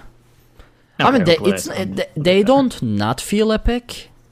Right. They can be better. Though. Imagine that trailer we just saw, you know. Yeah, that trailer was awesome, right? It looked awesome. It made you feel epic just even watching it. Mm-hmm. And I mean, it's true. Some boss fights, I don't feel like that's the case. It threw, in the trailer, the dragon basically just threw that bone Goliath to the floor like it was nothing. Right. In the game, if I'm in my bone Goliath ultimate, I am invulnerable to a dragon. It does nothing, it does hurt. So, see, the balance is not there. Make it more powerful, Zaz. Come on. Give us, or at least, I don't know. So, keep this difficulty dragons for, not everybody wants... Right. There are people who play this casually and just want to enjoy a dragon fight. But make it like Skyrim, where it has different dragons. So people can fight a normal dragon, but if I want more difficulty, there can be, I don't know, a blood dragon, elder dragon, whatever you want to call it. Right. So it appeals to us who wants to get punched in the face. From that, though, I really do feel like I don't think everyone deserves, I said it, to be able to do everything in a game. I'm sorry. Well, there's just some things, you know, that if you're not good enough, you have like a hard skill ceiling. Yeah, okay, but can't do it. I mean, I'm not. There's things I can't do. Like, you know, that's not saying that I'm the best because I'm far from that. You know, but I don't think that everyone, and they do have it in some areas. Like Emperor, not if you're a casual, super casual player, you're not getting Emperor. Let's just face it. Like the time investment alone, you're not doing it. Yeah. So and that's not even a skill ceiling thing. That's just a dedication thing. Sure. I still consider myself mediocre at PvP. Right. Becoming Emperor didn't make me better at PvP. It made me better at farming AP and prove that I could stay up for a long time. Which is why I'll never get it. I need to be in bed promptly. So. But here's the thing, though. Like, the Blood Dragon ones can drop better loot, while the Easy Dragons would... Yeah. I mean, I'm not saying, like, then why would you bother with a more difficult dragon in that case? I mean, I would, I still would, because the fight is fun. I don't really care about the loot. But yeah, but some people don't play for that. They play for, you know, whatever the reason would be, and it's not to, you know, be challenged in any way. No? I don't know. I just feel like that's... Yeah. But you also have to remember, Emperor was done back when the game was still, quote unquote, more hardcore MMO-like than what it is now, right? Right. Actually, don't know. Well, that's where an Emperor was first introduced. I mean, it was part of the base game, and every, you know, you have your champion level. Well, was ESO ever a hardcore game though? It definitely required more so at launch early on. Yeah, more so at launch. Like Kraglorn, you legitly could not do without a party of four people. True. Yeah. So, I mean, that was just kind of my take. Is I would like them to be a little more brutal. Sure. Just for me personally, because I like where their health is at. I mean, if they want to give them more health, that's also fine. But I mean, I find that they do take a little while to kill, at least with groups of like, I think it was 6, 8, 10 people generally fighting them when I was with them. It takes a couple minutes. Like, that's cool. Like, that's no big deal. It's just like, I don't know. I liked the idea of, we had some casualties, but it was just like, I don't know. The threat of death going up would be just kind of neat. Because like you say, you can come right back. It's not even like an elimination. Because in a trial, you wipe. It's like you can hard get stopped. You can't hard get stopped against a world boss, really. Yeah. Like, everybody has to die.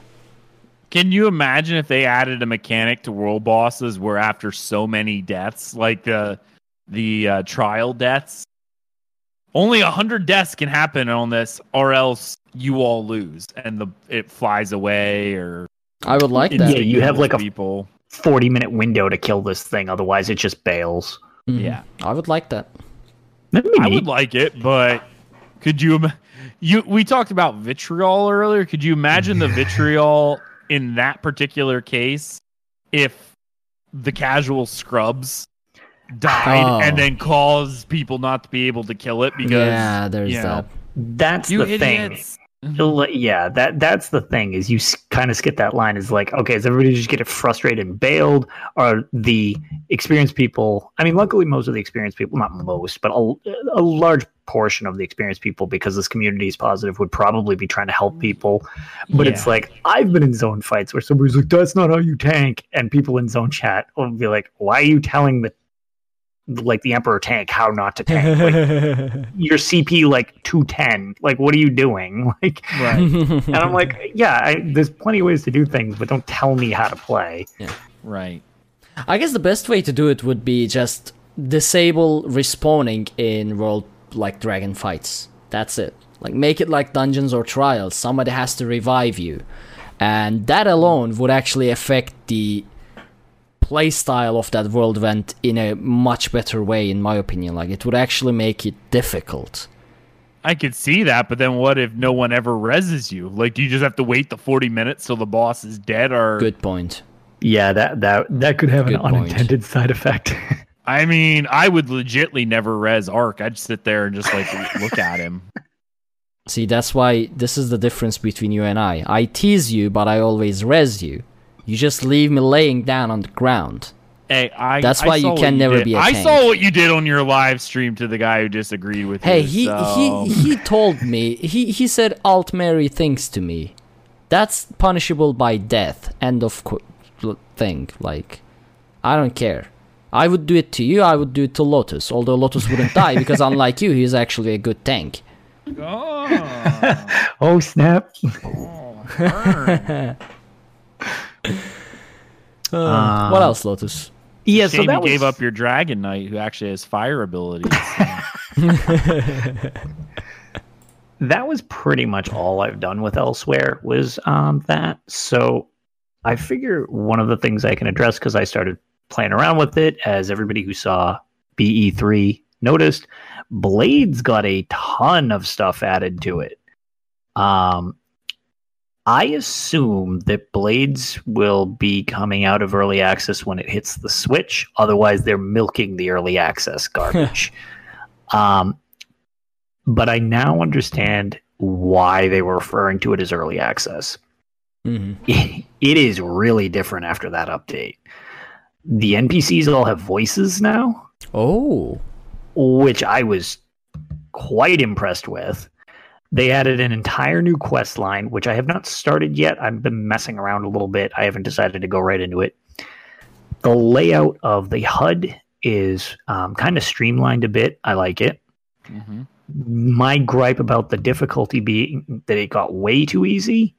Well, they changed it so you can now... Skulls are now accurate to difficulty level, and you can basically pick harder ones to get more experience, which was exactly my problem before.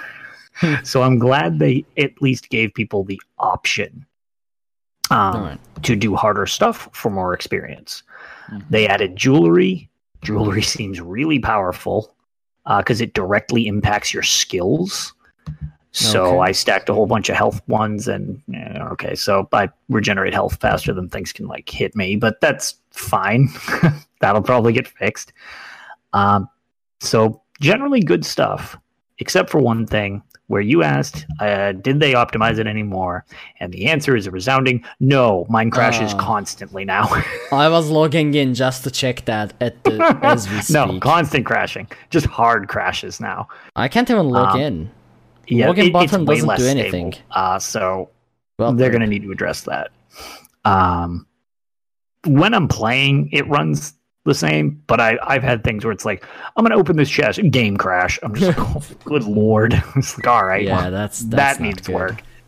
Yeah, so if that was a reason that you were trying to go back, not yet, not yet. And then the final thing that I did, which I had some stuff posted, and I can post some more stuff because I figure I wanted to stream this or show video of this. It's not going to happen. Shadow Key and the N-Gage is not a cooperative creature. Yeah. But I have been playing Shadow Key in the mornings before work when I'm vegging out on the couch, try to wake up with my puppy. So she'll sit on the edge of the couch and just kind of snuggle. And I'm like, you know what? I don't have anything to do. I was playing Blades. I was like, I've got my N-Gage. I'll play right here. Perfect. Mm. So I beat the first dungeon, which was Delphrin's Hideout. I've been calling him Delsum, just like the cough syrup.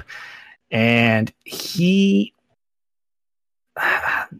apparently was the guy who had the rats come ransack the village as with his pirate dudes or his bandits. And for some reason, this random bandit guy has a shadow gate in his base. Which I didn't quite understand. So I posted the picture of it as a joke saying, I wish I had a Shadow Key. 3 rooms later, I found the Shadow Key, and I was like, okay, well, that was, it was just on him, basically. And it's like, this is Delphrin's Shadow Key. It's even labeled. I'm like, so do lots of people have Shadow Keys? Like, apparently these things aren't that rare, I guess. You get a Shadow Key, and you get a Shadow Key, but no one gets engages. So no. Yeah. So what's more awkward is when you take the Shadow Key, I'm figuring, okay, the Shadow Key, it looks pretty cool. I don't know what the deal is with it. And it's got a Shadow Gate. I wonder if this guy's got some dark magic. You go through, it gives you this thing about like, oh, things are weird here. Shadows are like, they feel wrong, but everything looks similar. It's a closet. It was one room in a hallway. It's a closet with a treasure chest in it. Why is that a Shadow Gate? Why isn't that just a closet door? Like, it was the most anticlimactic thing I've ever walked through. It wasn't even a quest item. It was just, I got a new sword. Like, that was it. I was like, okay. And there was some dude in there who was like, hey, usually Delsum comes in here himself to check stuff, which I do like that you have dialogue options, because my option was die, and I just stabbed the guy. I was like, great. That's exactly how I like to respond to people asking me reasonable questions. So yeah, the Shadow Key, going to the Shadow Gate, very underwhelming so far. And then the only other things, because that's as far as I got, I'm going back to town. I turn in the quest to the people that I saved from there. I saved my village and blah, blah, blah. So they're all going back.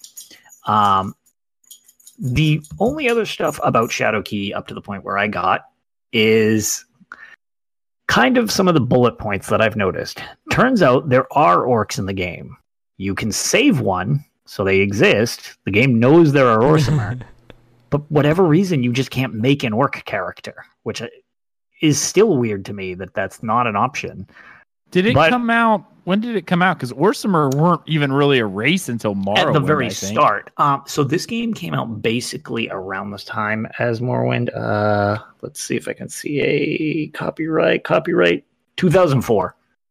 Wait, that would be after Morrowind. 1 year after, 2 years after Morrowind. I believe it was 2002, wasn't it? Yeah, 3, I think. Yeah. So there are Orsimer in the game, but they're not a choosable race, which is just peculiar to me. I almost feel like Redguard was made by a different company. Hear me out. And then, like, they were contracted by a different company to make it.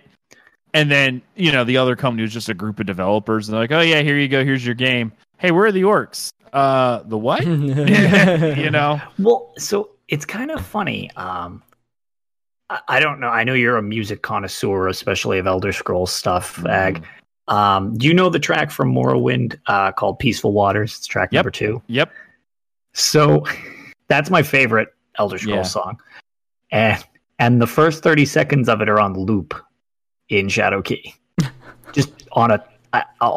There's no other music? There's not that I've found yet.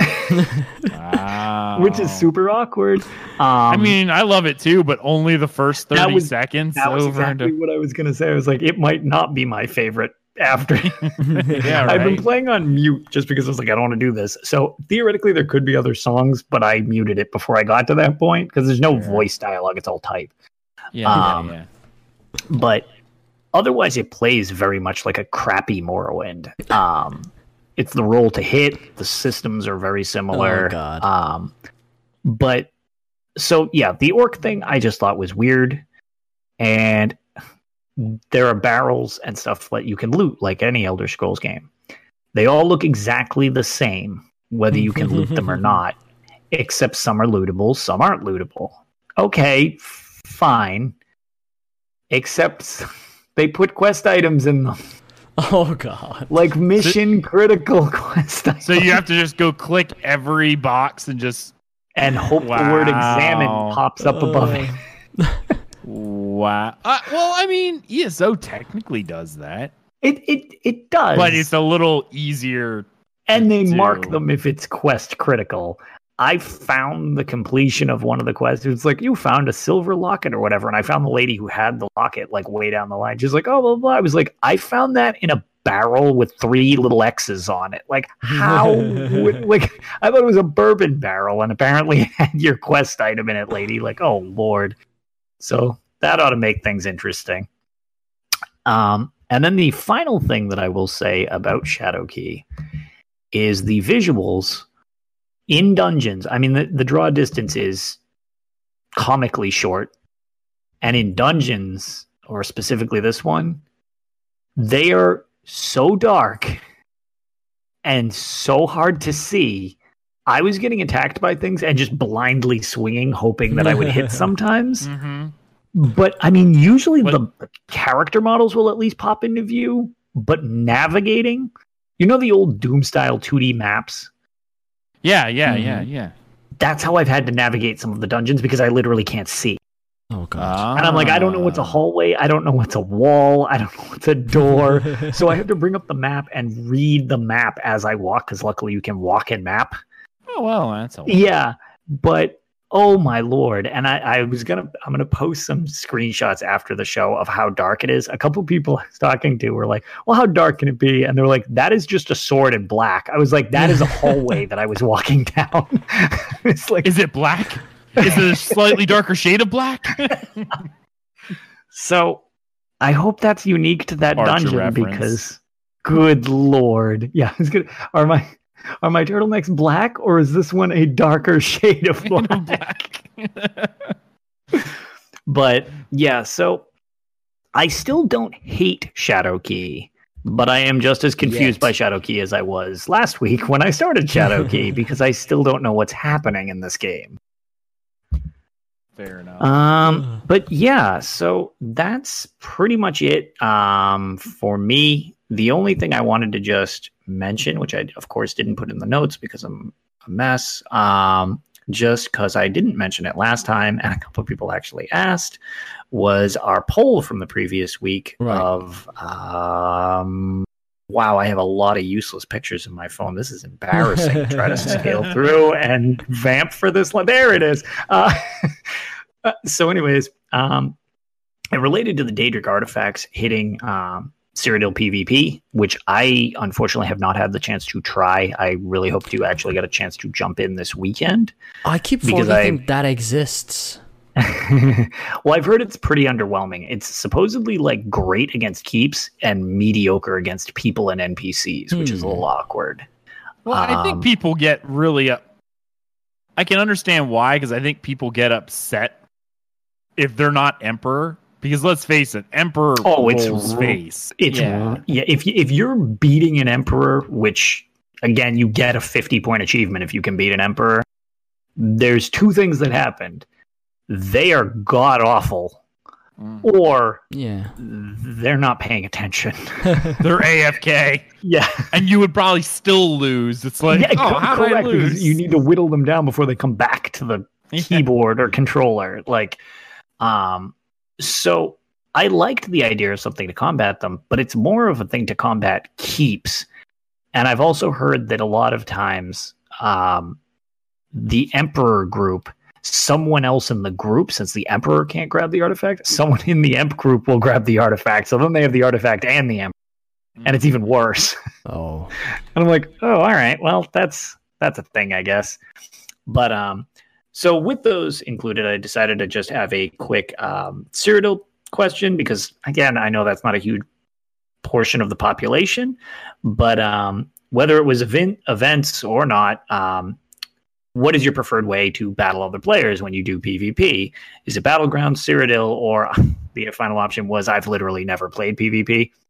I like to DDoS them so they can't play at all, and then I win. What I guess that would be literally they've never played.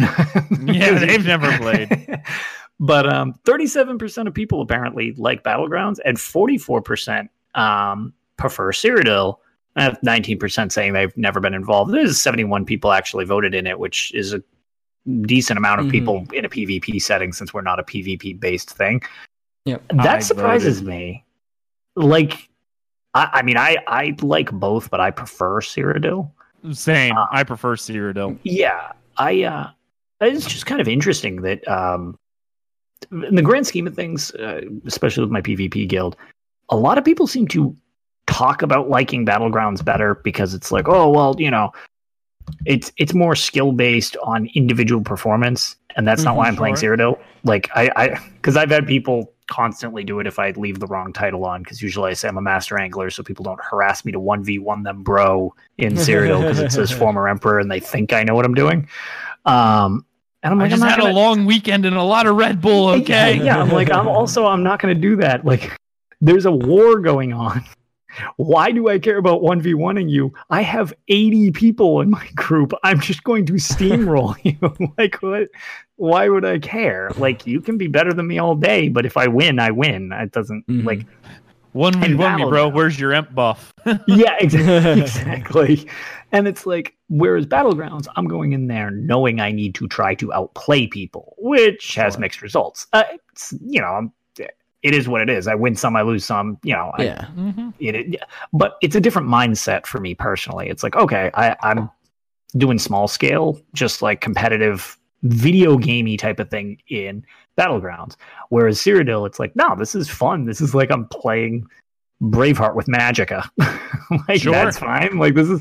But that's what it is, and that's why people who are like, oh, Zerging is dumb. It's like, Zerging is how you used to win wars back then. Yeah. Like, the side with the most troops usually won. Right. In order to do a siege, it was often said that you needed to have at least 3 times the amount of people that the other side had. Right. So that way you could guarantee your victory. And that's totally fine if you don't find that fun. That's totally, you know, that is what it is.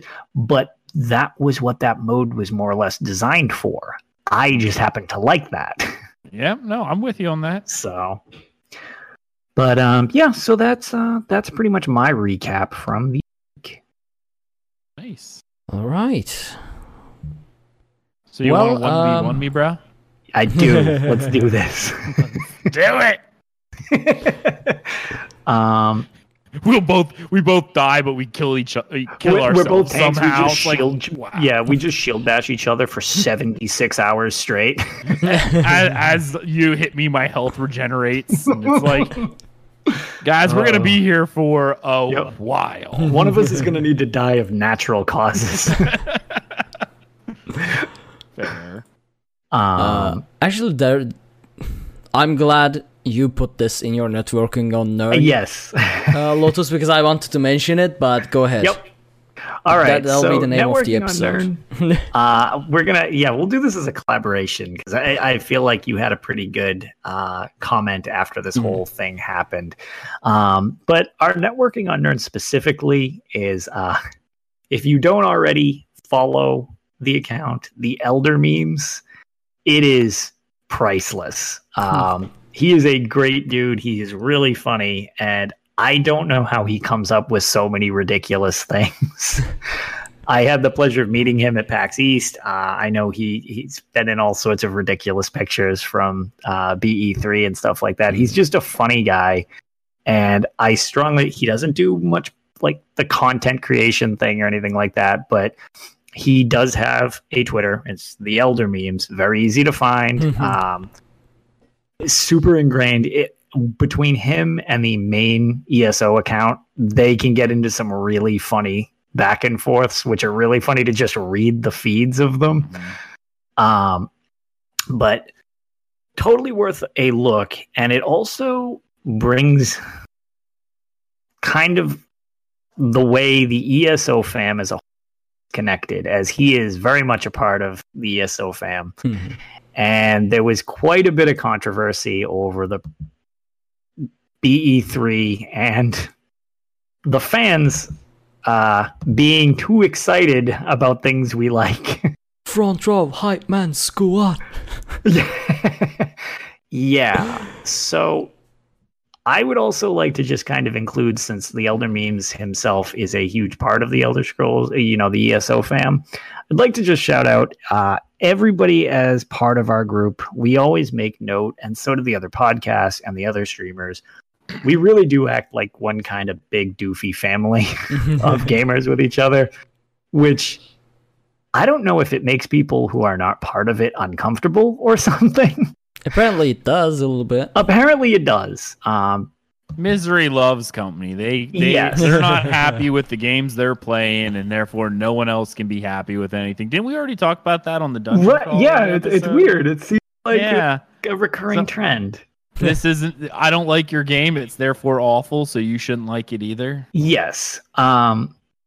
So to everybody in the ESO fam, I personally was very amused by how hyped everybody was there, and I'm glad you guys all had fun. We're one big group of people who just enjoy games because that's what they are. They're games. This is for fun. Yeah. Like, if you're not having fun, do something else. You don't need to try to make other people not have fun. But they do. It's not the internet if they don't. Exactly. So shout out to you guys for enjoying that so much and making that so entertaining. And if you ever see, I tried to make a point of it at PAX East. There's a reason we're all friends with each other online, because it's just fun to hang out. Mm. Don't be afraid to contact each other, whether you're new to Elder Scrolls, because apparently there's been 2.5 million more of you added to the horde. Don't be afraid to talk to us, any of us. We have fun with this stuff, and you can too. So, it's not like a paid shill thing that we're excited about stuff. We all have our disagreements. We're probably the most notorious for having disagreements with. I love how people. I've been getting complaints about being called a shilby as I do these shows. I'm like, I think I'm harder on the game than anyone because I'm passionate about it. I wanted to do well. Yeah, exactly. Yeah. I would be delightful if I got a paycheck for being this amused by something. I wish that any money that we would have ever gotten on this show would even equal to half of what I spent. Yeah, what do you spend to produce it? Or not even to produce it. Oh. I'm just talking about what I've spent on their cash. Yeah, so that's just it. So if you're new, welcome. Enjoy, because the rest of us do too. You don't need to like everything about it. Nobody does. You don't need to just white knight things. But it's fun. It's fun, and there's probably something here for you. And, in a non-literal shouting way, I appreciate all the shouting at BE3. So this is kind of your shout-out to the rest of the family. That was well put. I mean, when I first watched the show, Bethesda Conference, I was like, yeah. And I was like, okay, that's got to be Mike Finnegan. And it turns out one of them was Mike Finnegan. One of them was. Because who else is louder than Mike Finnegan, the dungeon lead? One of them was Elder Memes, obviously. Few people? And they were like, you know them, don't you? I was like, why would you say that? They were like, well, one, you know a lot of people in this group, and you totally know them, don't you? I was like, yeah, I'm pretty sure I know everybody that's yelling right now. I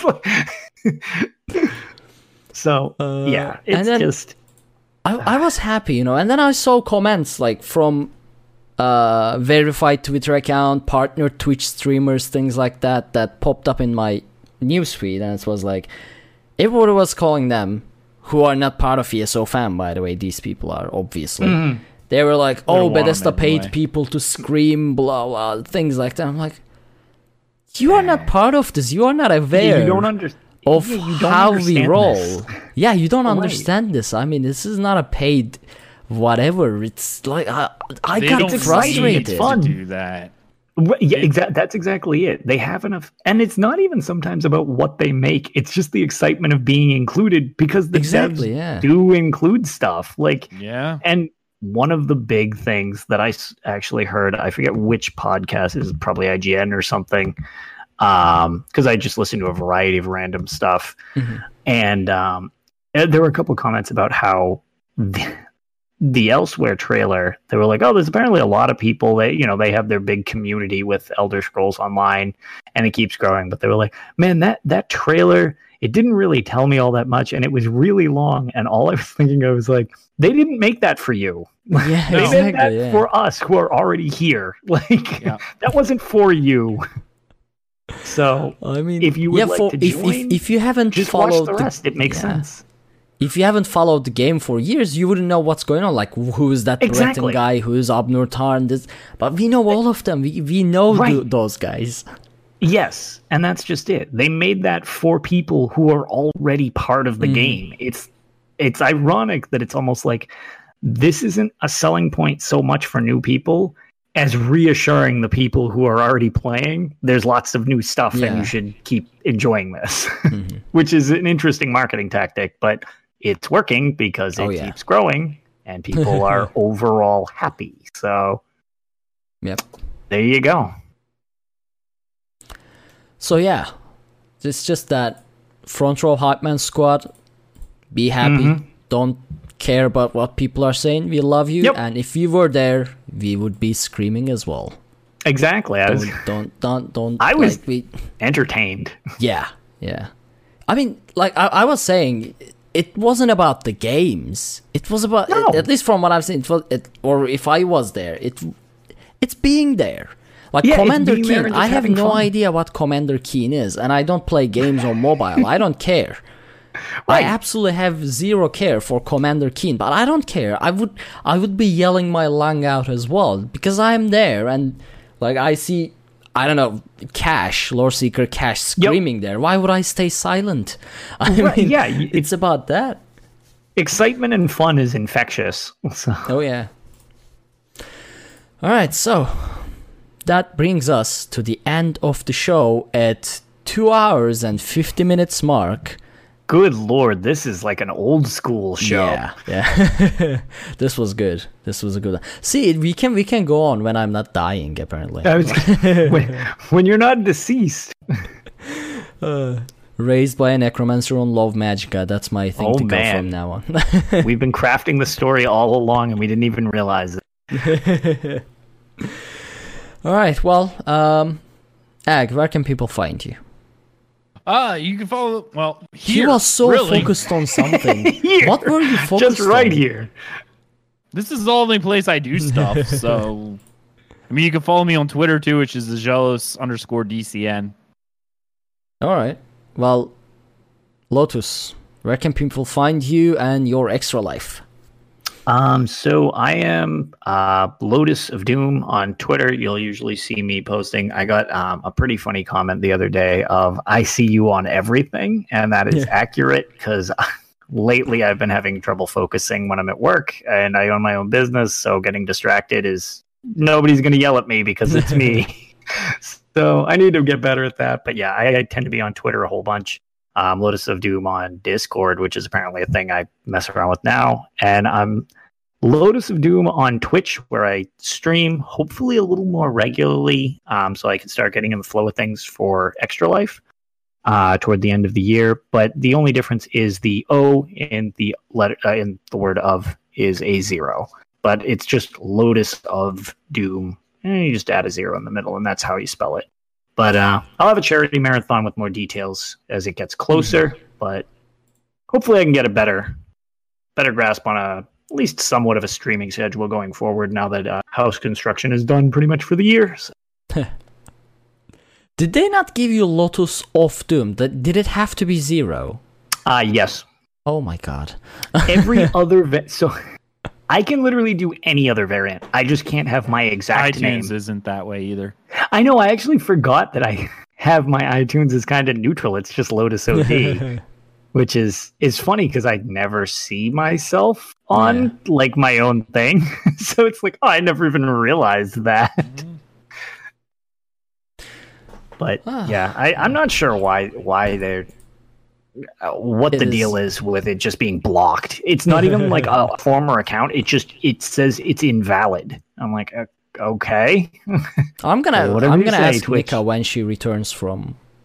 Yeah, I would love an answer just out of curiosity. At least it visually looks correct now. Well, you can follow me at twitch.tv/Arcaniir or twitter.com/Arcaniir, or you can send me an email at arcaniir@gmail.com. That is ARKHANIIR.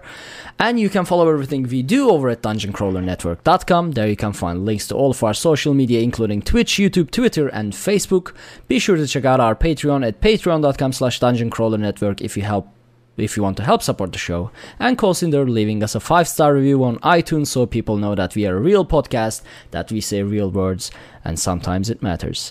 Thank you so much for joining on this episode of Tales of Tamriel, and we'll see you next week. Have a great night or day, everyone. Bye, everybody.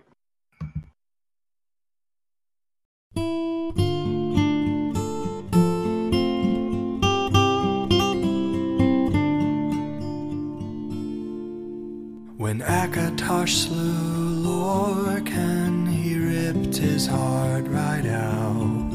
He hurled it across Tamriel, and the heart was heard to shout. Red diamond,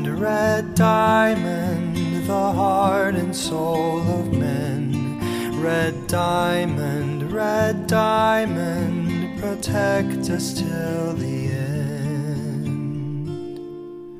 The laughing heart sprayed blood afar, a gout on Cyr it fell, and like a dart shot to its mark, down in an alien well. Magic effused the Lorcan blood to crystal red and strong, then wild elves cut and polished it down to Chimel at a ball. Red diamond, the heart and soul of men. Red diamond, protect us till the end. When elves lost Nirn to men, Akatosh gave the stone to Saint Elesh in token of her right to sit the throne. Red diamond, the heart and soul of men. Red diamond, protect us till the end. Red diamond, protect us till the end.